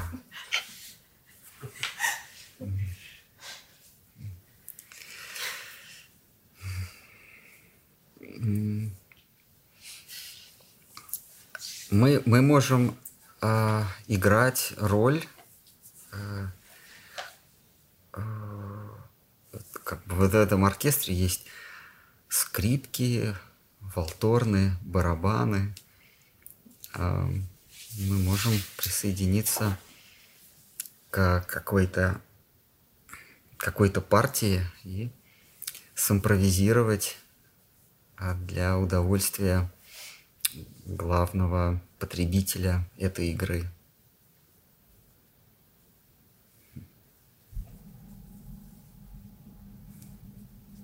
Забыться – но как же можно жить эту жизнь, а понимая, что где-то есть тот самый концерт? Да, вот, вот как можно жить? Ну, как, каким-то образом влачить существование, не строить э, громадье планов, дожить до каникул. Вот мы сегодня читали, что э, люди ходят по земле и считают ее своей. Вот перестать считать что-то своим здесь. Кто-нибудь, может, хочет задать жару в переносном смысле? Надо тут устраивать кипятильник. Ну, хорошо, проясните, пожалуйста, природу Шивы. Это ипостась Кришны. Ну, нужно нужно сразу оговориться, что есть э, в этом мире есть три непознаваемых вещи. Э, это положение гуру, это непознаваемо. И положение, положение Шивы, третье, я не помню, что-то. То есть положение э, Господа Шивы, а, оно непостижимо. А? Джива, по-моему. Джива, да? Ну, наверное, да. Ну, эти вещи, которые вот перечислены, это душа, а источник души, когда вот я говорил, что мы есть все лучики от солнца, да, э, это такое общее, э, такое general, такое общее понятие. Если анатомически к этому подходить, то мы происходим все из единого эго, единого я. Вот это единое я, это я всего бытия. Да, вот, вот, вот у моего тела есть я, одно я. Я вот как бы главенствующий. Я сознаю каждый, э, каждый э, кусочек своего тела, да, и у единого бытия есть тоже свое я. И вот это я есть Шива. Это вот всеобщее я, это одна из апостасий Шивы. У Шивы есть множество всяких апостасий. Ну, давайте для начала вот на этом остановимся. Это единое я. И вот это я, оно дробится. Оно дробится на множество в санскрите называются дживы или или индивидуальные я, атомы, атомы сознания, как э, древние греки говорили, атом, или, или на санскрите атма. А, то есть мы есть проекции вот этого единого я. А теперь вот нужно немножко включить воображение, для чего единое я становится множеством. Множественным при этом себя оно не теряет. А, а, как вот голограмма. Мы смотрим на эту голограмму, а, и там какая-то картинка. Но если мы присмотримся в каждый, в каждый, в каждый атом этой, этой картинки, то мы увидим ту же самую там картинку. Вот а мы, индивидуальные души, а атомы сознания, мы все есть частички вот этого единого «я». И мы появляемся, зачем он это делает? Мы появляемся, потому что он, Господь Шива, а, устремляет свой взор к Господу Богу, ну, к, к тому, кто над ним, к, к Кришне. А Шива есть а, беспредельное сознание. Мы бесконечно малое сознание, а Господь Шива, ну или вернее такая сущность, которую мы называем Шива, Шива означает благой, а есть беспредельно большое сознание, а мы все индивидуальные частички, беспредельно малое сознание. И мы представляем собой его попытку постичь э, Господа, э, его владыку, Кришну, играющую, играющую красоту. Он пытается раз за разом постичь Господа Кришну. И, э, но, но это не во времени, не последовательно, это, одно, э, это как бы вот одновременно, но можно сказать, что это последовательно. Мы, мы есть его попытки. Господь Шива хочет постичь Кришну, постичь его лилу, но, сам, но сам Кришна не может постичь себя. Сам играющий не может себя постичь. А такая его сила, как сознание, тем более не может постичь. Но она пытается. И вот, вот эти вот бесконечные попытки – это вот бесконечные души. Вот э, если мы берем, берем Шиву как такой его аспект, как постигающий, э, постигающий Кришну. В, в мифологической части нашего учения э, это рисуется как Господь Шива на вершине Кайласы медитирует на стопы Всевышнего. Он находится в такой в полудрем, ну, в, в состоянии, в состоянии раздумий, раздумий. Вот это вот раздумие, они такие мультиплицируются, это вот души, отдельные души. Его попытки постичь счастье. Так, есть еще, может быть, кто-то? Спрашивают. Кто-то хочет, может, заложить за воротник в переносном смысле. Гьяна йога это уже преданность? Гьяна? Гьяна. Нет. Или еще философия? Это философия. Гьяна йога это прикосновение разума к, э, к, сущи, к сущему, к, суще, к существованию. Это, это еще не преданность. это попытка постичь природу. Как это вот, всем ли это удается? Что именно? Ну, вот именно вот это постичь, потому что все, что вы говорите, честно говоря, для меня это не совсем понятно, или, можно сказать, совсем может, я, конечно, такая тупая. Да нет, нет, я... Э, э, понять, понять это нельзя. Это... это Вот в физике с, с, с образованием квантовой, э, ну, квантового направления, направления физики, как квантовая механика, физики пришли к согласию, к консенсусу, что понять это невозможно. Это нужно использовать. Ну, то есть это, это, э, это этим можно пользоваться, это можно знать. Есть, есть разные вещи знать и понимать. Мы часто их смешиваем, путаем.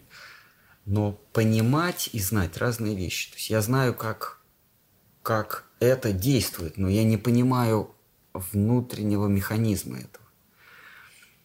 этого. И гьяна-йога заканчивается на мудрости, что постичь это нельзя. У нас просто нет механизма постижения. Поэтому, этому, поэтому надо предаться. А,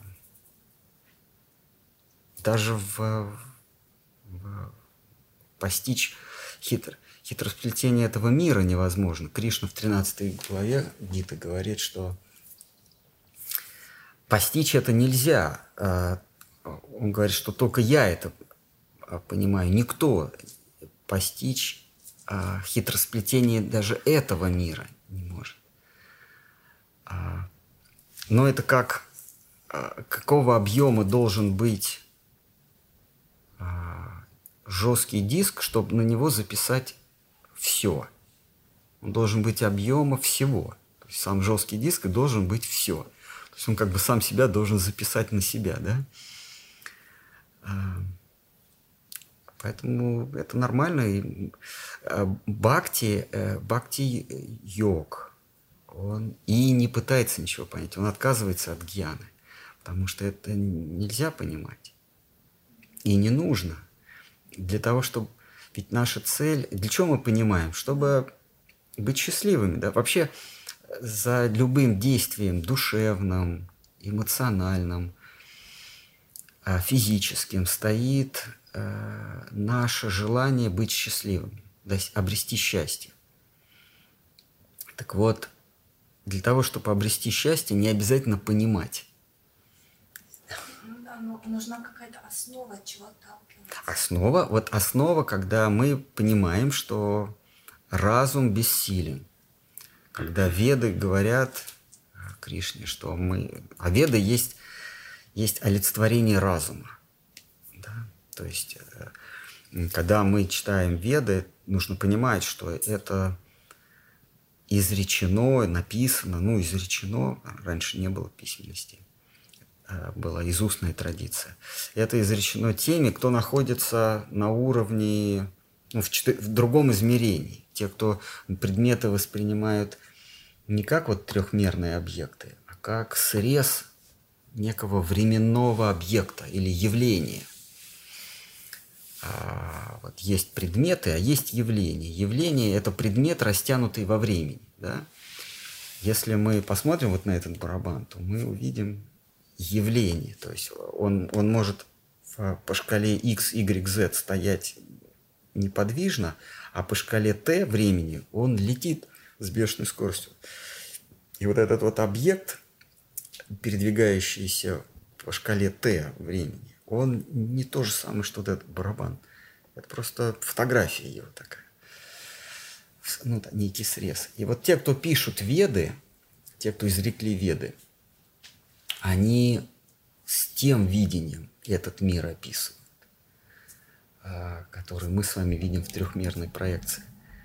И они говорят в 87 главе 10 а, книги Бхагават, они говорят, мы, мы просто отказываемся постичь то, что происходит за гранью, за гранью Царства Божьего, за гранью истины.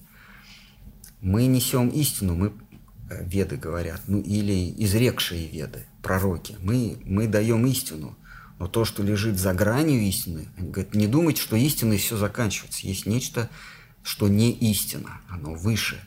То уже постичь нельзя. И здесь вот заканчивается как раз гьяна. Ну или философия, если хотите. То есть есть, есть а, как мы всегда говорим, есть три пути познания. Ну, есть четвертый, но он такой очень своеобразный, мы его даже не рассматриваем. Есть три пути познания. Это опыт, чувственный опыт. Есть э, разум.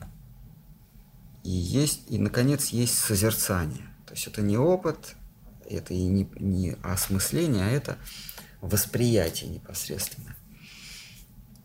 Вот а, гьяна или философия – это как раз а,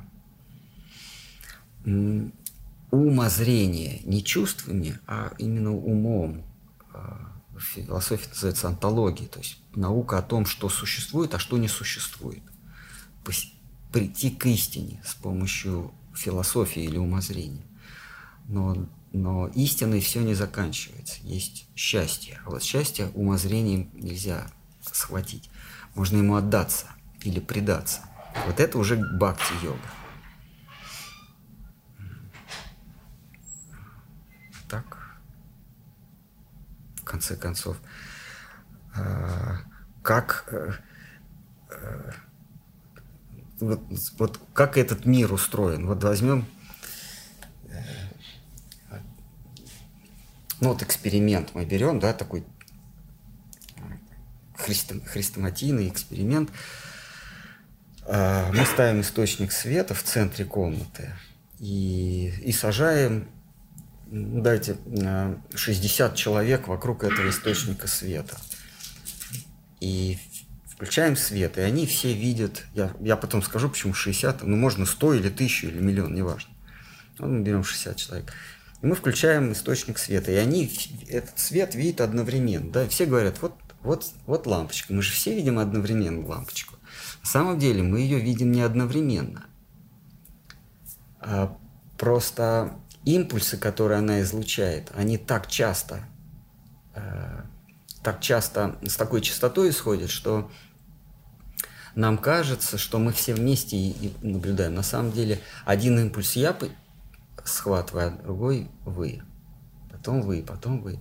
Так вот, если мы начинаем убавлять света, у нас иллюзия, что света становится меньше. На самом деле не света меньше становится, а вот этих вот фотончиков, вот этих частичек света просто реже к нам начинает попадать.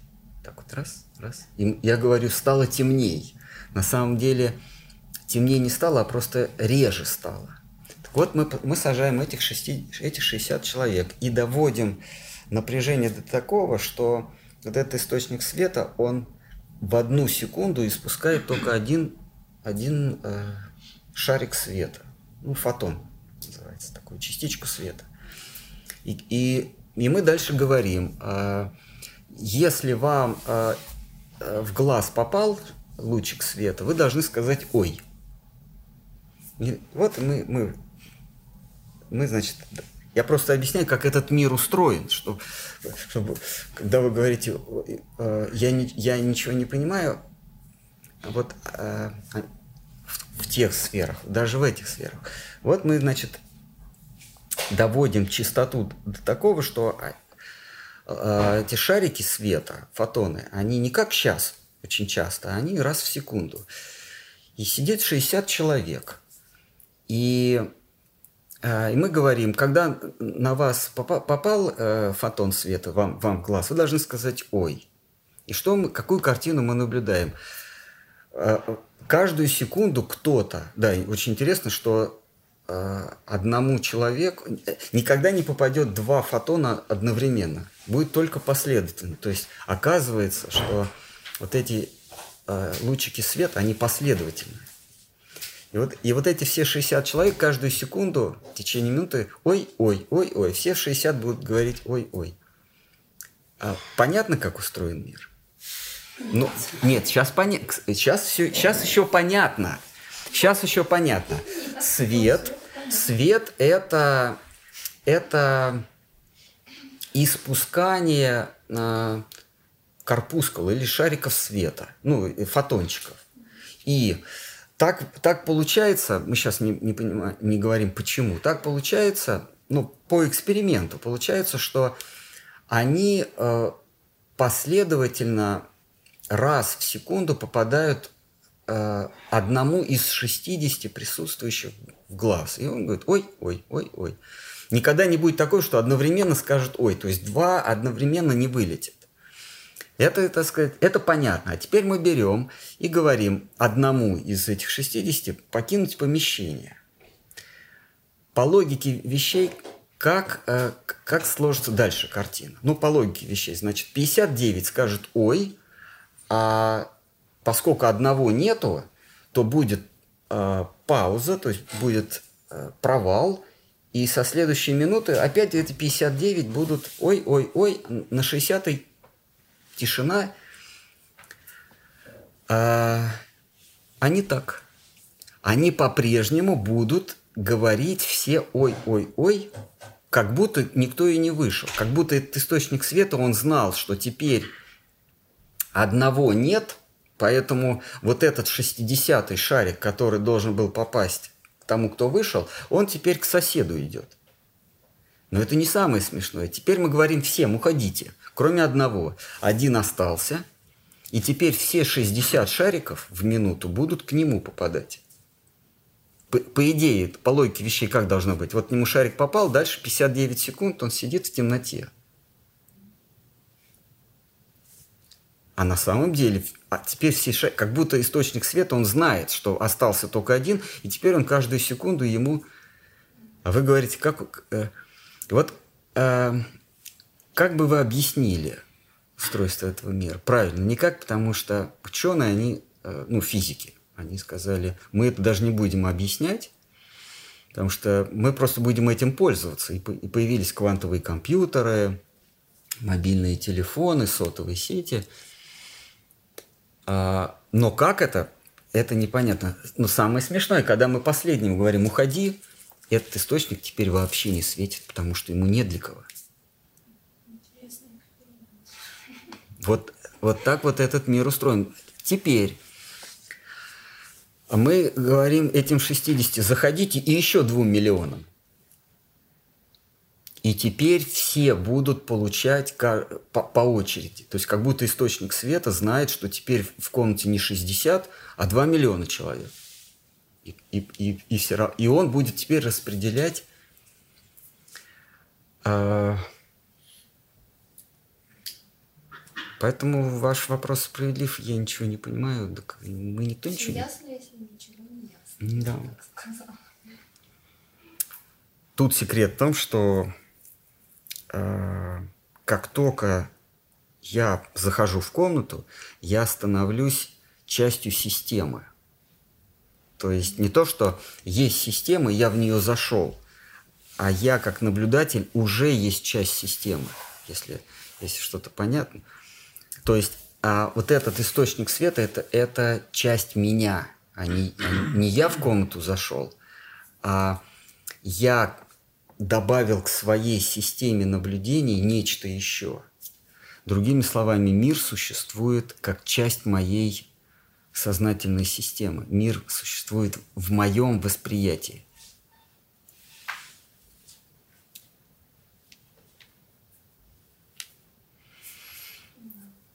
Так, ну что, давайте что-нибудь еще про сознание Кришны или про... Про сознание. Про сознание или про реабилитация от зависимости. Как раз э, подскажите, пожалуйста, как, какие можно привести доказательства, что мир существует в нашем сознании? Какие доказательства? Значит, об этом, а, об этом еле шепотом, робко говорит Э, специальная теория относительности немножечко повышает голос общей теории относительности и орет во все уши квантовая физика. А, вот, собственно, вот, собственно, так. Какие доказательства? Я, по-моему, сейчас, сейчас я вот привел пример с этими шариками света – или можно другой, можно не шарики света, а, например, электрончики пускать, это проще. Только вместо глаз, потому что глаза они электроны не воспринимают, вместо глаз поставить э, фотопластинки. Вот мы ставим 60 фотопластинок, и каждая пластинка будет получать свой шарик по очереди каждую секунду. Потом мы убираем все, оставляем только одну фотопластинку, и она вся будет получать электрончики. То есть они никуда больше не будут улетать. Они будут улетать именно туда, где их ждет эта фотопластинка. Вот, а значит, почему мир существует в сознании? А я не совсем понимаю, какого рода доказательства вам нужны. Ведь есть разные доказательства. Есть умозрительные доказательства. Э, это доказательства, к которым прибегает философия. То есть все эксперименты ставятся в уме. Вот. Для этого вам нужно, для этого вам нужно э, априорно э, согласиться с существованием тех вещей, с которыми априорно соглашаюсь я. Ну, например, время. Э, вы же можете меня спросить, а какие есть доказательства, что существует время?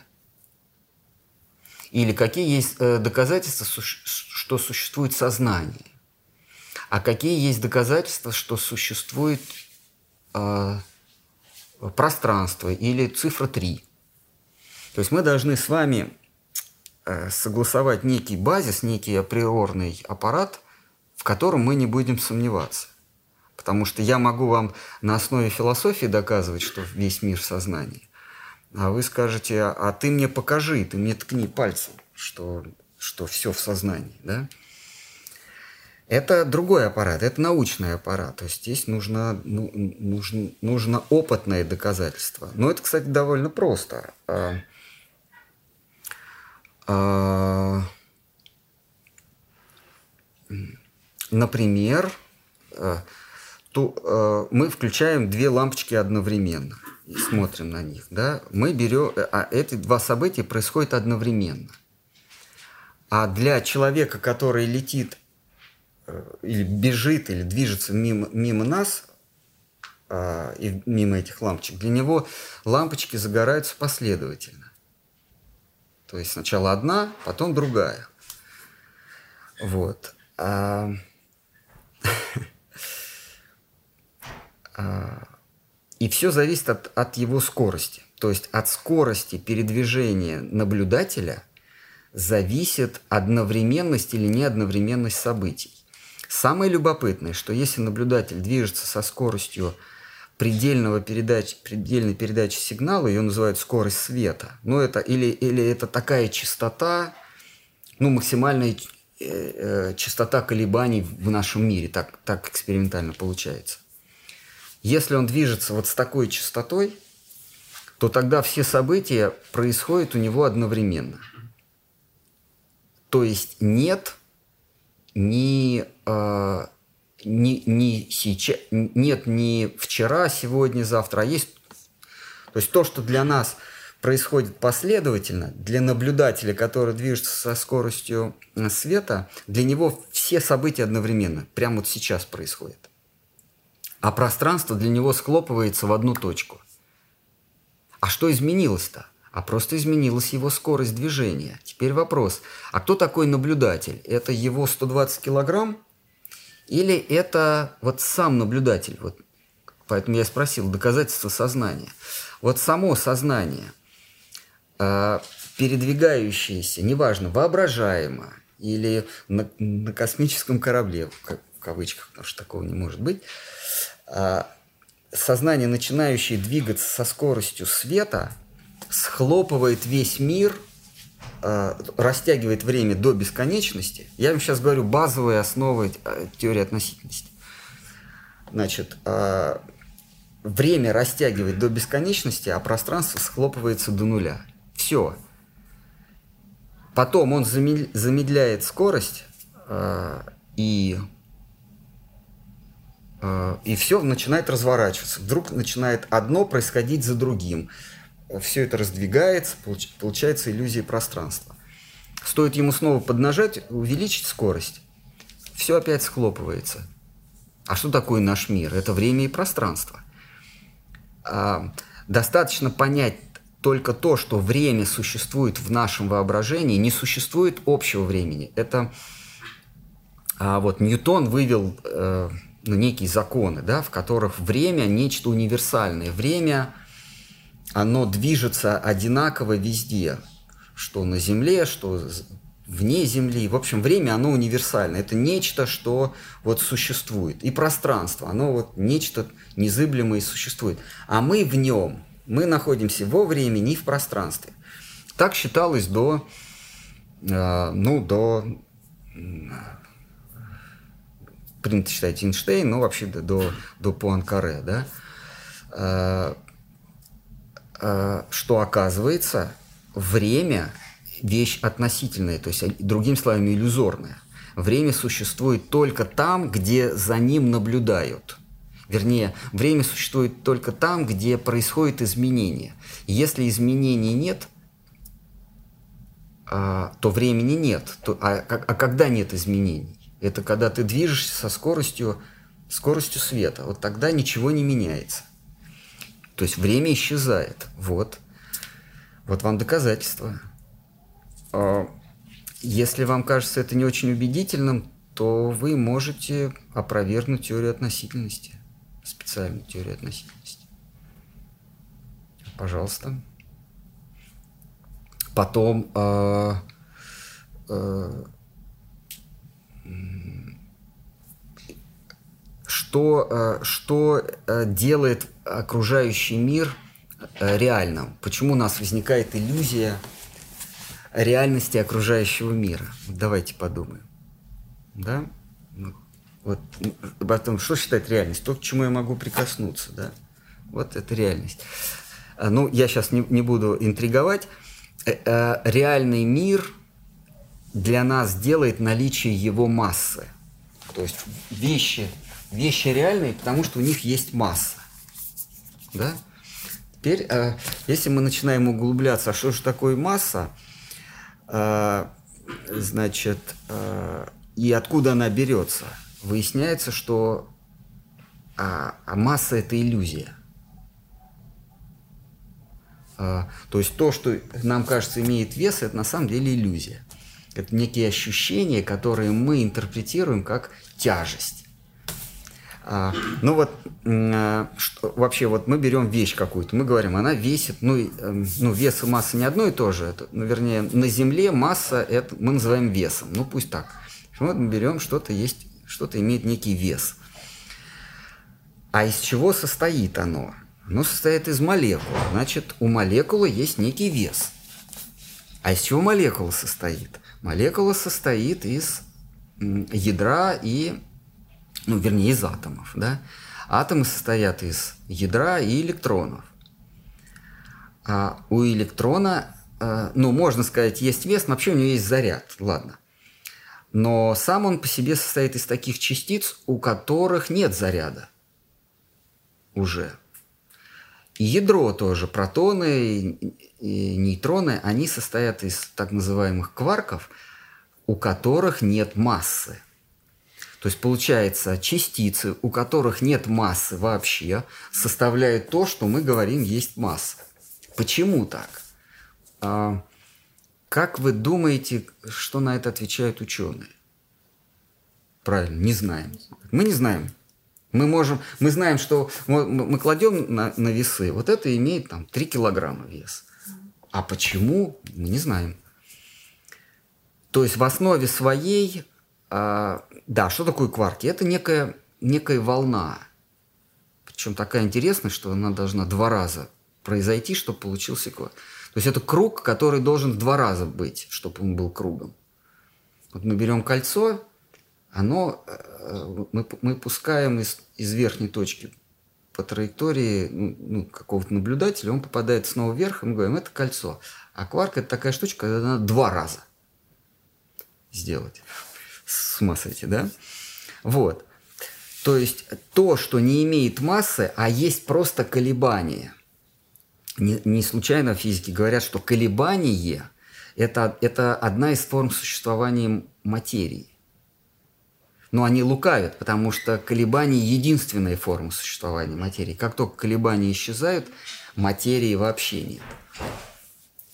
А а колебание – это что такое? Это количество соприкосновений со мной чего-то. То есть вот мы, мы сегодняшнюю беседу начали с того, что меня что-то, э, какое-то количество раз меня касает, и я говорю, это свет. А касает другое количество раз, я говорю, это поверхность. Третье, там какая-то меньше начинает колебаться, я говорю, это звук.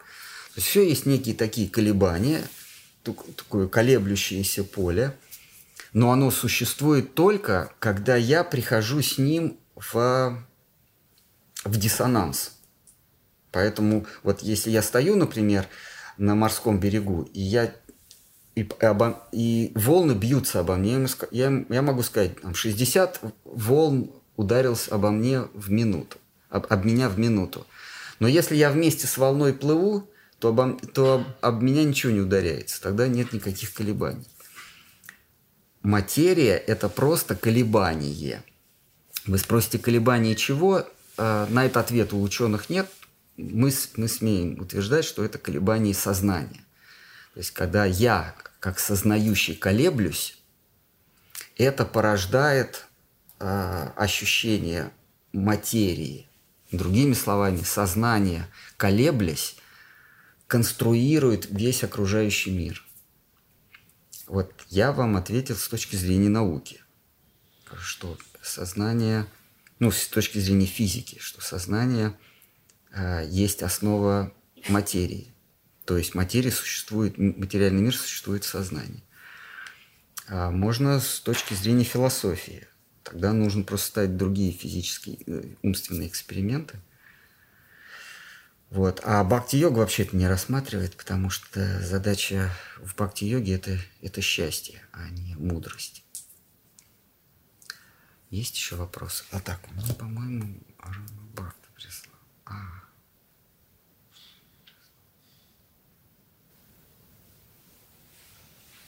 А, дверь. Хорошо, да. А, годится хорошая. Да. Насчет наблюдателя спрашивают. Нет, супер хорошая. Если закрыть глаза, уши и успокоить ум, то с какой точки вы себя наблюдаете? Ну, если, если закрыть глаза, уши, такая камера деприв... чувственной депривации, да? Знаете, так слышали? Да. Еще раз. Ка- камера чувств... чувственной депривации. Ну, очень модная вещь. Ну, как уже, уже лет 10. Этот некий саркофаг, там он наполняется плотной водой, соленой, чтобы ты не тонул. Выключается везде свет, звуки, все изолируется, то есть изолируются все чувства. И ты лежишь в воде, э, э, температура твоего тела, то есть ты даже, ты даже воду не ощущаешь. Из-за того, что она соленая, ты не тонешь. И тебя, значит, вот закрывают крышкой, э, шумонепроницаемый, да, и стоит дорого, между прочим. Ну, это же страшно тоже. А, но вот есть даже, даже терапии, психотерапии. Потому что если у человека есть клаустрофобия, то есть невозможно Ну, а, это, э, это... Я, например, боюсь таких. Это ощущение, э, с которым не сравнится ничто в этом мире. Ну, для, для обывателя. Если, конечно, вы не занимаетесь аштангой и не уходите в шавасы ну, каждый день, то, то для вас это не будет диковинку, но вообще это, конечно, вещь потрясающая. То есть вы отсекаете все чувства. Другими словами, э, это такая медитация. Потому что на самом деле мы вот, вот в нынешнем состоянии мы как э, шарик пинг-понга мы постоянно скачем от, от разных от водной, от твердой поверхности. На нас вдруг струя газа. И вот мы, мы у нас ни, никак нет покоя, и мы, мы дребезжим все время. И вот этот мир – это как раз проекция нашего колебания. А, ну, или наш, э, колебания нашего ума. Если мы свой ум приведем в состояние покоя, все колеб... ну, вот в эту камере чувственного, чувственной депривации, или медитация, или молитвенное состояние, мы приводим ум в состояние покоя, то мир схлопывается и ну, необычно. Сначала из ума вылезают все вот эти образы, которые, которыми мы, мы питаемся. То есть вот мы сейчас видим окно, а в медитации это окно будет в виде образа какого-то вылезать или звуков каких-то. Да, и они, они такие требуют э, э, внимания. Первые 15 минут они просто тебя бомбят, эти образы, которые мы получили через пять чувств до этого. Потом они успокаиваются, потому что они же не могут подпитываться бесконечно. И ты входишь в состояние умиротворения. А, ну, потом 50 фунтов заканчивается, и приходится выходить. А, ну, у, всех, у всех по-разному. Я вот там общался с одной, значит, ну, в, ну не в очереди, а у нее было назначено заранее. Вернее, у нее было назначено, я раньше приехал. Она говорит, ей психиатр, японка, э, э, студентка, сказал, ей психиатр назначен. 10 сеансов таких. Вот. Там и все чувства, там запах остается. Нет. Остается? Ну, я хотел. Не, вы, запах остался, да? Значит, они не меняют воду. Это, это в России было, да? Понятно. Значит, некачественная соль.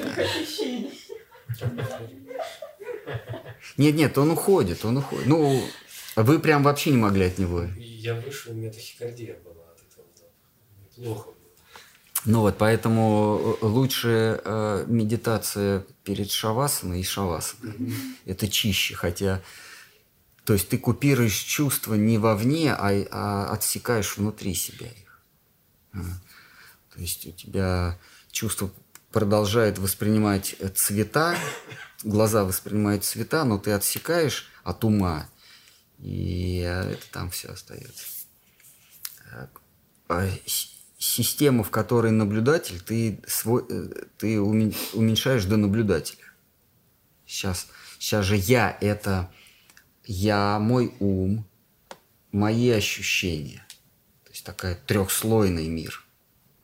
А когда ты от, отрезаешь чувства от ощущений, ну, Кришна в Гите говорит, как черепаха втягивает, э, прозревший, да, или просветленный, он как черепаха втягивает чувства в себя. То есть он не дает глазам, коже, носу соприкасаться с запахами, звуками,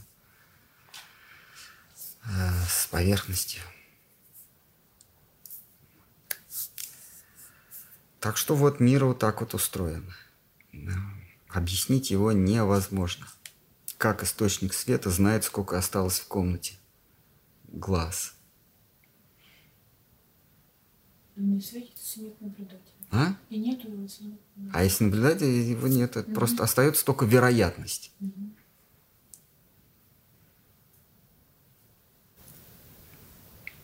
А вот если, например, человек заболел, да, ну, в реальном мире мы бежим за врачом, принимаем медикаменты, а если исходить из вашего, из вашего учения, что должен делать человек в этой ситуации? Он должен свое тело послать за врачом, и, и чтобы тело лечилось, вызывало, принимало медикаменты. Это все в мыслях, да, получается? Почему в мыслях? Ну, а как? Нет, а и так все в мыслях. Вы когда едете за врачом, это же в мыслях происходит. Нет, но это все как бы в реальной, в реальной, э, в реальной жизни. В каком смысле в реальной? Скажем, перемещение. А вы имеете в виду что? Ну, ну, вот помните такой э, э, у Сократа, э, ну, у Платона, который о своем учителе пишет о Сократе, эксперимент называется «Пещера». Помните такой известный, все, все его знают, эксперимент «Пещера». Говорит, представьте, представим себе, что вот есть некие обитатели пещеры, они, а, сиди, они смотрят на стенку пещеры, а, а у них за спиной ну, реальный мир. Там ходят люди, а, там солнце, а они никогда, ну, их как бы приковали, они никогда назад не смотрели. Они смотрят только на экран этой пещеры, на стенку этой пещеры. И что они видят? Они видят, как какие-то тени, да, они это воспринимают как что-то реальное. И потом вдруг кого-то из них позвали, он оборачивается и видит, и видит э, то, что происходит, он видит, что то, что происходило в пещере, это просто проекция того, что происходит на самом деле на улице. Ну, э, там, он, это я вкратце, он интересно описывает. Платон урок своего учителя Сократа. Вот.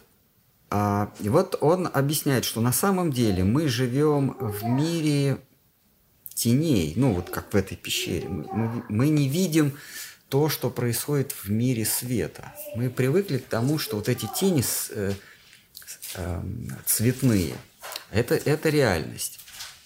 Но эта реальность, она происходит в моем уму, в моем уме. Это, то есть это просто такая умственная проекция. Поэтому и ваше тело – это тоже не реальность, а это ваша умственная проекция. Поэтому берете свое тело и ведете к врачу, и оно пусть лечится. А вы за этим наблюдаете.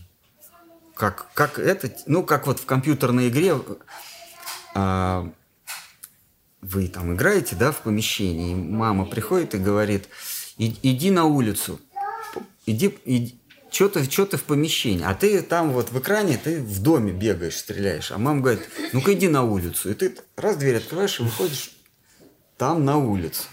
Ну, в чем разница, если я так иду и... Разницы никакой нет. То же самое. Вы, вы просто берете свою проекцию и, и пусть она лечится. Вы, вы видите ее к врачу. Потому что в компьютерной игре мама вам скажет, у тебя жизни мало осталось, иди к врачу. И ты берешь своего персонажа и ведешь к врачу. Также берете это тело, и пусть оно лечится. Там что, там эти аптечки, да, чтобы пополнилась жизнь. Сердечки. Сердечки, аптечки, прям идете, записываетесь к зоонарцту, и он будет вам жизнь пополнять. А Но надо просто смотреть на себя, ну, в смысле, на свою проекцию. А есть в вашем учении тоже понятие смерти? Оно существует, как в нашей реальной жизни, что человек умер и все, от него нет, ну, ничего не осталось. Или же это тоже какое-то перерождение, или ее вообще нет? А, вы вот раз навсегда должны понять, что мы – это не то, что мы наблюдаем. Вот это есть трехмерная фотография нашего реального на, нашего реальной сущности, нашего «я». Как аватарка в, в компьютере, вы с кем-то общаетесь, и там, э, ну, кто-то, Джонни Депп. Понимаете, что Джонни Депп, вот, это, это не настоящий, это не, это не тот, кто с вами разговаривает, это его аватарка. Вот это вот наши с вами аватарки. Поэтому, когда мы говорим «мы», в вайшнавском учении это некое я, некая сущность. Это не человек, это не животное, это не змея, не ангел. Это некая сознательная сущность. И если, э, вот как вот луч света, если его обрубить, то на торце этого луча света там будет какой-то какой рисуночек. И вот это вот мы с вами. В квантовой физике это называется коллапс волновой функции. То есть вот я – это некая волновая функция, это вектор всяких возможностей, это я. Но когда я вот этот вектор обрубаю, то на торце этого вектора получается вот эта вот форма человеческая, сейчас человеческая. И вот как в, в, в примере с этим бубликом, вернее не с бубликом, а с любым предметом. Вот мы берем книжку, да, она трехмерная. И представим себе плоскость, некую двухмерную реальность. И мы начинаем эту книгу пропускать через, через эту плоскость. Как будут эту книгу трехмерную воспринимать обитатели двухмерной реальности? Ну, как сначала вот, вот две точки, да, вот они видят.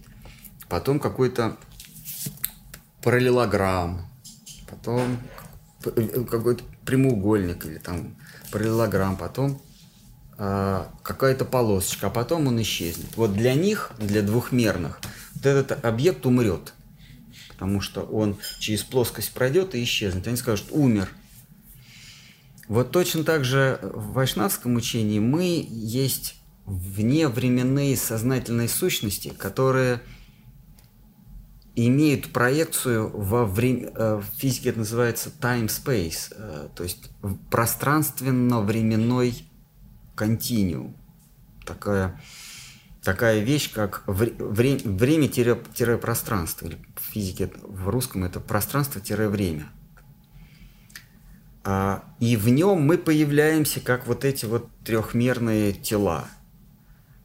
А, И для обитателей трехмерного мира мы умираем.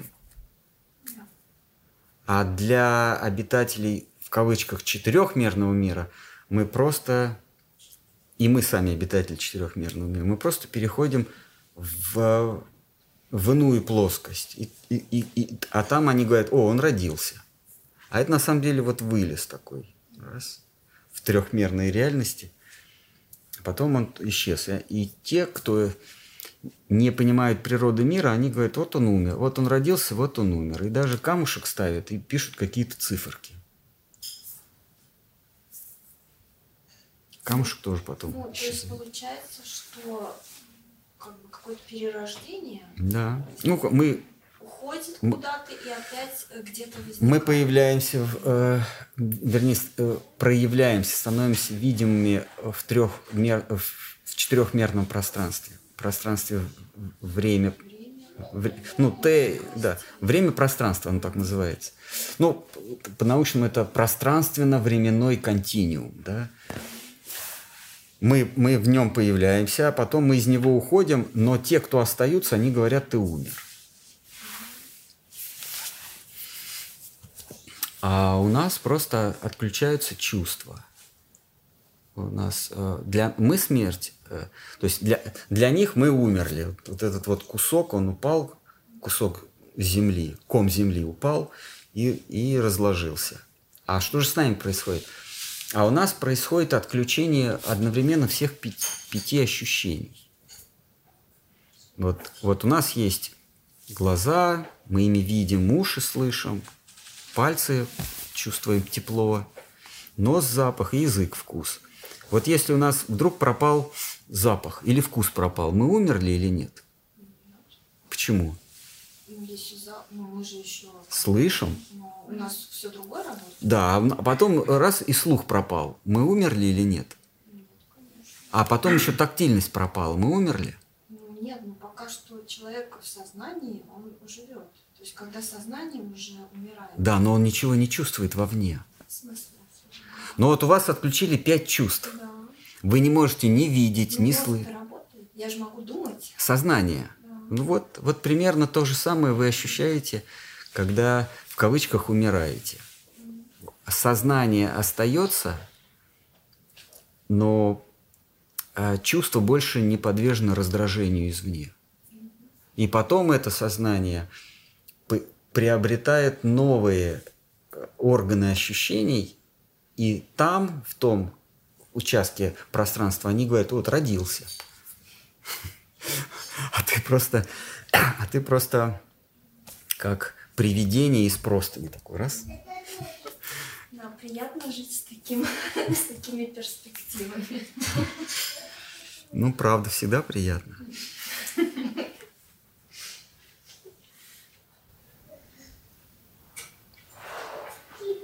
Еще вопросы, да? Да, есть просьба.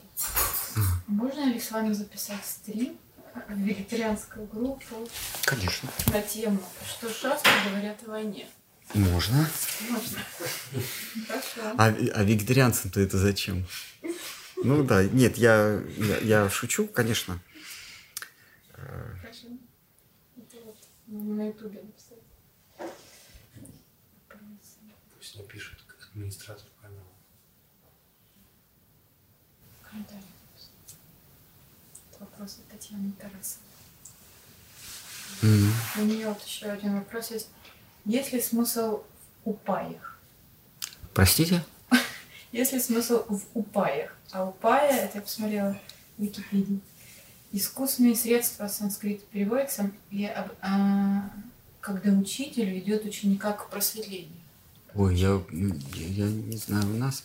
Бхакти-йога, она... Ну, не бхакти-йога, это вообще термин. Ну да, она бхакти-йога, она не э, отвергает вообще всякую механичность. То есть нет такого механизма, а, включив который вы достигаете какой-то цели. Мы а, утверждаем, что цель, она субъект. То есть а, просветленность, ну или вообще цель, так сказать, йоги или там философия, она не предполагает субъектность. В, в этих философиях, в, во всяких практиках – Цель – это что-то вроде горной вершины, на которую нужно забраться. Да, сложно забраться, есть разные проводники, они могут с северной стороны, с восточной стороны, там, как-то еще на вертолете, но донести до этой цели. Сама цель в, это, в, этом, в этой картине мира, она объективна или она объектна. Ее никто не спрашивает, ее мнение. Вот, э, мнение вершины горы вообще никто не спрашивает. Наша задача на нее забраться, просветлиться и пребывать в счастье и в блаженстве до скончания века. Бхакти-йога говорит, что, а, ну, если брать э, пример с вершиной, эта вершина субъектна. А, э, эта вершина, если не захочет, ты даже с тысячью проводников ее не достигнешь. И, и в этом смысле э, всякая механичность теряет смысл. А смысл приобретает личное отношение. И даже да, с этой самой вершиной. И даже не тв... важны не твои способности и твои усилия, а важны, важно ее желание ее согласие. Поэтому бхакти-йога – это прежде всего молитва. Это молитва к этой самой вершине, к Господу Богу, чтобы она допустила тебя. А, и наши учителя, Шила Кришндас, Кавираджка с вами говорит, а, и даже без ноги перейдет через горный хребет, а что там, слепой, прозреет, ну что-то. Сосчитает звезды. Да, слепой сосчитает звезды, а без ноги перейдет через э, горный хребет. То есть, какой бы ты просветленный или способный, или отреченный, мудрый не был, если Всевышний не желает тебя видеть, ты ничего с этим не поделаешь, ты, ты его не узреешь. Но даже если ты слепой, глухой, глупый, э, злой, жадный, какой угодно, берем самое-самое худшее. А Господь хочет тебя видеть и порадоваться, то ты, то ты, то ты, то Он тебя приблизит а, к себе. Как с Дритараштрой. Дритараштра, он был слеп от рождения, и когда было вот это знаменитое собрание перед, перед главной битвой, когда Куравы и Пандавы во дворце а, и когда там был Кришна, его, его Курава Дурьотхана велел а, пленить, Кришна вдруг показал вселенскую форму. Ну, Кришна вдруг им показал всю вселенную из себя. И стража, которая должна была его пленить, она была ослеплена, они там в обморок попадали. И Дритараштра, он понимает, что происходит что-то странное. что-то творится, а у него глаз-то нет, он ничего не видит. Он понимает, какие-то чудеса происходят в этом э, царском собрании. И он к Кришне обращается, пожалуйста, хотя бы на мгновение сделай так, чтобы я прозрел. Это в слое хранителя, да, есть? Э, сделай, сделай так, чтобы я прозрел. И Кришна говорит, тебе не обязательно прозревать глазами. Я, ты меня увидишь даже слепой, даже он не, не, говорил, но я добавляю, даже глухой и, и какой угодно. Ты меня увидишь, если я того захочу. Поэтому в бхакти-йоге нет протокола, которому ты следуешь и достигаешь цели. А все построено на непотизме, на, на подкупах, взятках и близких от неформальных отношений с Богом. Да. Э, важно знать лично судью, а не законы. Вот таков девиз, девиз э, бхакти-йоги. И И некоторые даже употребляют это в повседневной жизни. Этим, этим принципом некоторые. Это надежней. Вот. В бхакти-йоге важнее знать судью, чем, чем законы, правила, предписания. Это важно. А, но в критический момент лучше все-таки подстраховаться. Лучше подстраховаться, тем более, если, если позволяют финансы. И, вы, и выигрыш значительно больше. То есть, э, при чем здесь финансы? Я так уже устал.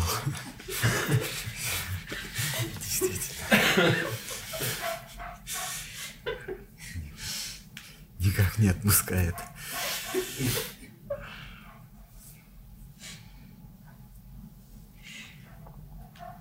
Если не можешь выйти на главного судью, то можно на каких-то экспертов, там, ну, на каких-то Вы шутите? на посредников.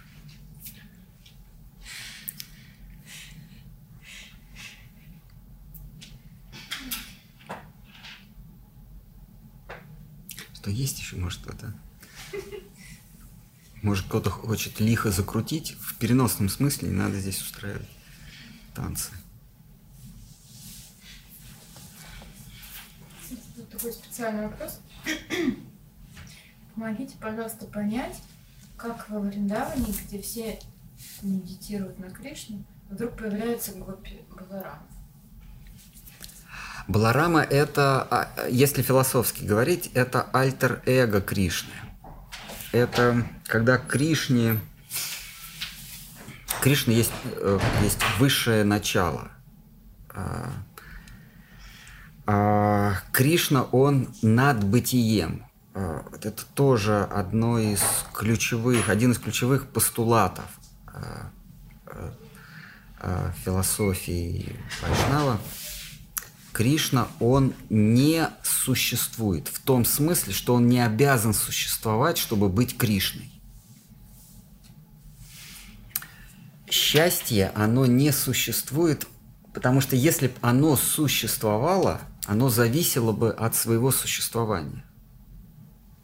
То есть у счастья нет фундамента.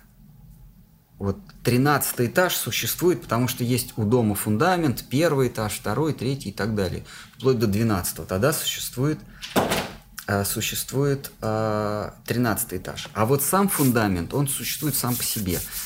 Чтобы, чтобы фундамент существовал, ему не обяза... не, не, он не обязан держать на себе 13 этажей.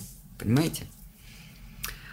А вот Кришна как счастье и блаженство, упивающиеся сам, сам собой, не обязан существовать. Для, для того, чтобы Кришна был счастлив, а он есть счастье самолично, ему не обязательно быть.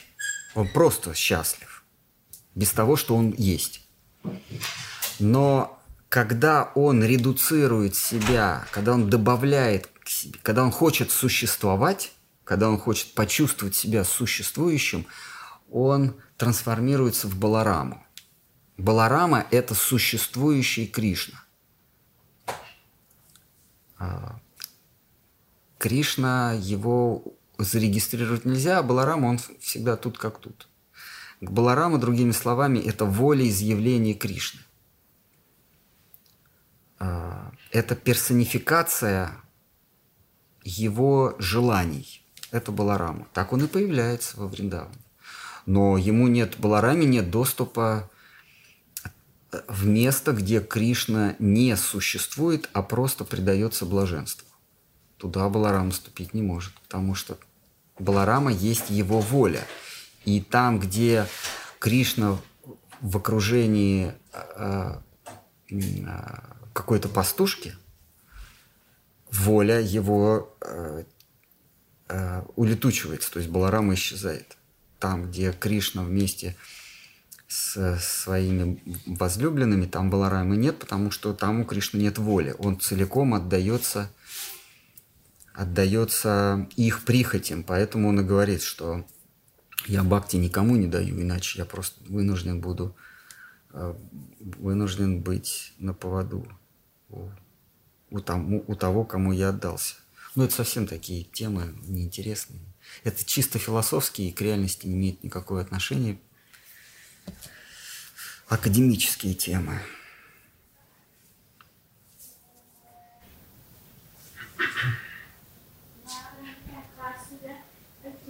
Спрашивают, еще поклоняются ли преданные Нарисимхи? А кого-то вообще не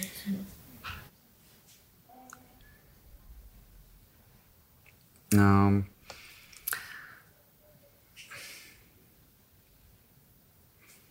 в Гауди вайшнавизме ну, почитают.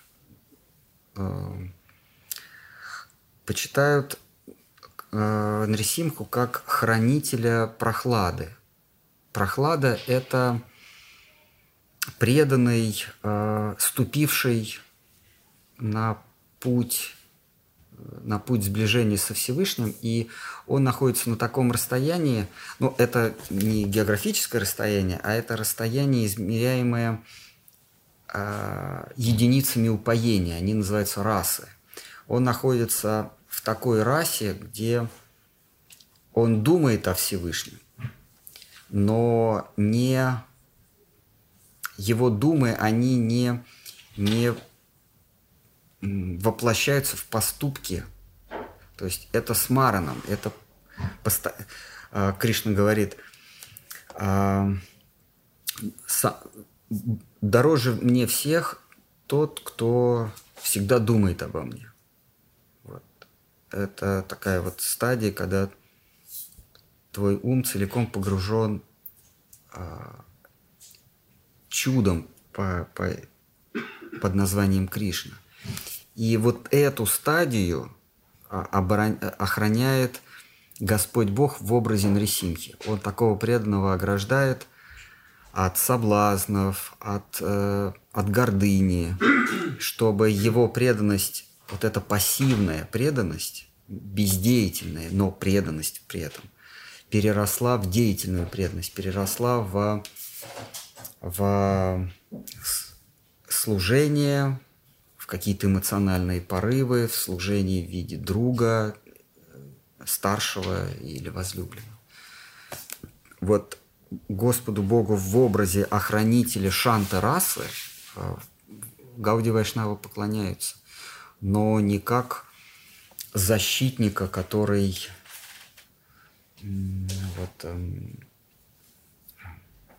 когда вот в Хайдельберге э, божество Нарисимхи, я не знаю, есть оно сейчас или нет, а это божество охраняло Западную Европу от нашествия совет, ну, вот, это, вот этого морока, вот этого советского Варшавского договора.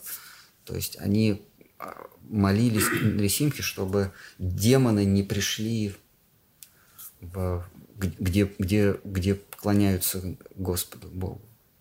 В замке, В Хайдельберге. Нет, там есть храм, исконский храм. Там, там божество Нарисимки. Он как бы охранял...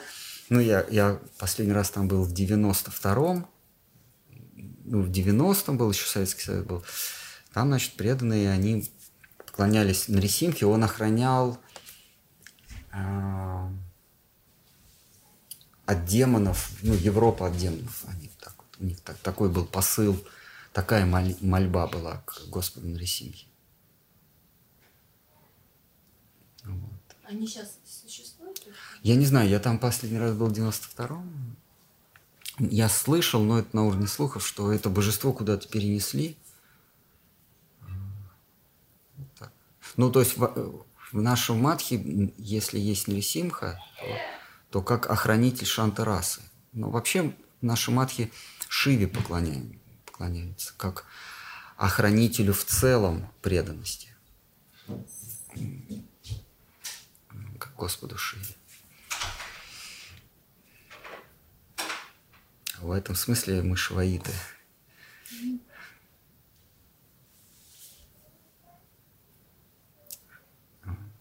Но Шива, а, а, но, но своеобразные шиваиты. То есть Господь Шива в нашем понимании охраняет мир преданности от, от эм, как они называют, орков, нет. нет.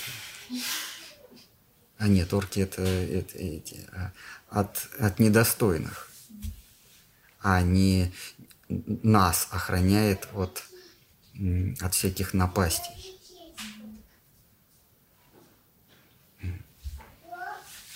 Шива не дает доступа тем, кто недостоин, не имеет качеств в мир служения, а в мир игр, игры попасть.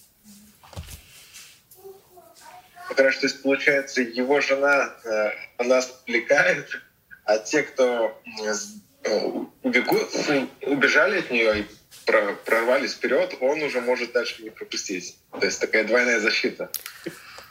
Да, у него есть э, Парвати, его шакти, его энергия, она хитростью, обманом, соблазнами а, отвращает душу от, от Всевышнего. Но если душа, а, душа прошла этот экзамен и вступает в, пред ликом Шивы, то Шива говорит, давайте я свободу дам. Или хочешь мной стать? Душа может стать Шивой, может стать а, а, а, Шивой в какой-то вселенной, то есть достичь уровня вселенского эго. Это да, может. Вот. Ну и у него всегда трезубец припасен, если ты хочешь силой проникнуть. А в, а в, в саду Нандана, там, где он там, где он ограждает душу, когда, где, где он высший мир, высшего бытия, он э, недостойную душу прогоняет. А через него нельзя пройти, сохранив мужескую идентичность. То есть ты должен стать, грубо говоря, трансвеститом, чтобы миновать заставу, где Господь Шива. Помните историю в Бхагаватам есть? Там какой-то царь на охоте. Лес. Он попал в лес, а это лес Нандан, это лес Шивы. И он, он стал женщиной, этот царь. И,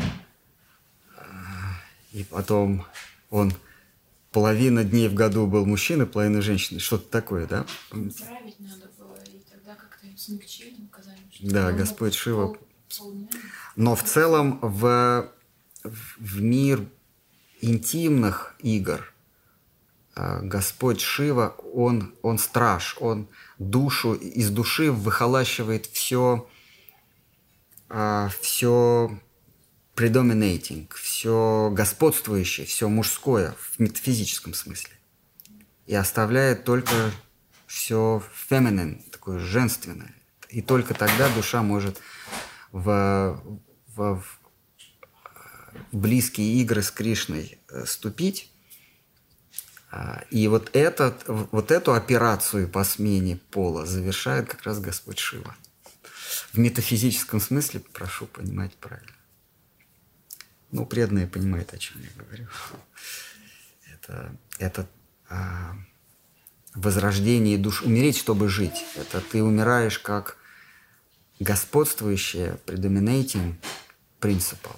Штхар Махараш говорил, ты умираешь как predominating principle, а, а, обладающий начало, и возрождаешься как predominated, обладаемое начало. То есть меняешь метафизически пол.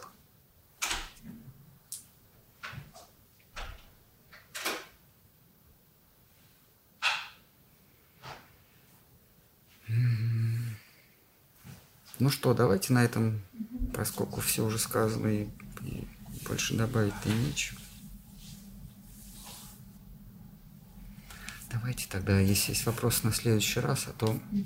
вообще больше 40 минут еще человек, ну так мозг наш так устроен, воспринимает. После 40 уже начинается квантование. Э, э, тут воспринимаем, тут не воспринимаем. Получается такая через полосица.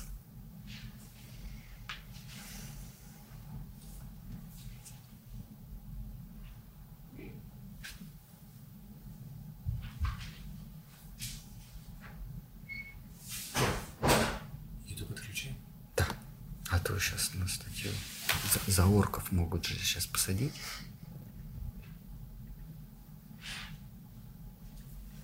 Хотя орки это касатки по-английски. Оркас. Это.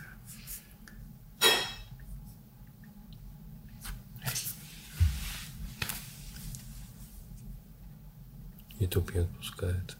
Не отпускает. Так.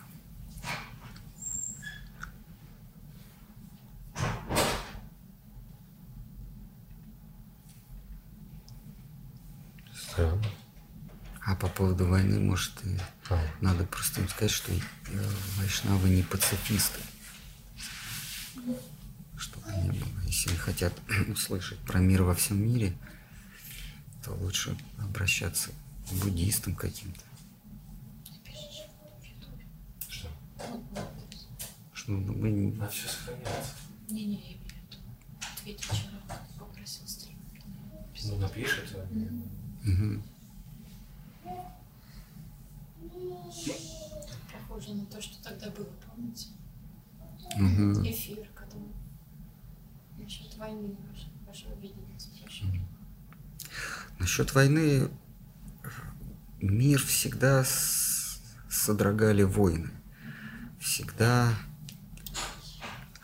самолюб- самовлюбленные властители хотели захватить чужую землю и сделать много себе подданных. А, из- искоренить это в человеческой природе невозможно. То же самое Арджуна спрашивает Кришну, а как ты к войне относишься? Кришна говорит, «Э, если ты воин, то ты сражайся, но выдави из себя ненависть к врагу. Просто исполняй свой долг без ненависти, без неприязни. Просто исполняй свой долг. И исполняй его, покуда ты не поймешь, что в этом мире у тебя нет врагов. Единственный твой враг – это ум, пропитанный похотью. Он говорит, что ум может быть лучшим другом и злейшим врагом. Если твой ум обуен похотью, ну, желанием обладать, то ум твой враг. Других врагов у тебя нет. А если ум твой – это средство анализа, средство обретения свободы, то он твой лучший друг.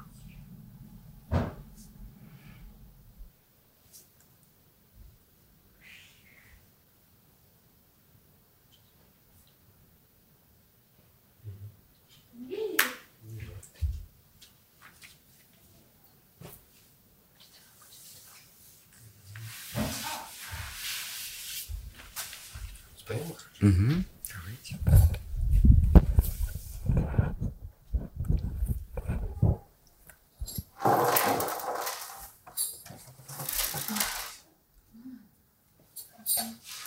Я думала, там диктофон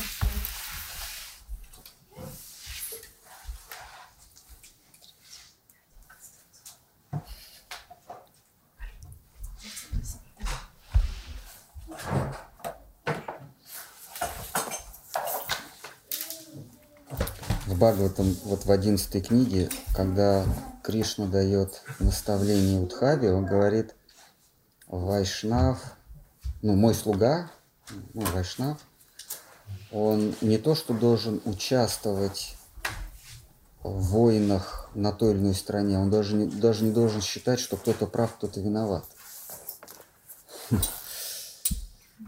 Такова, как бы это цинично не звучало в современном мире,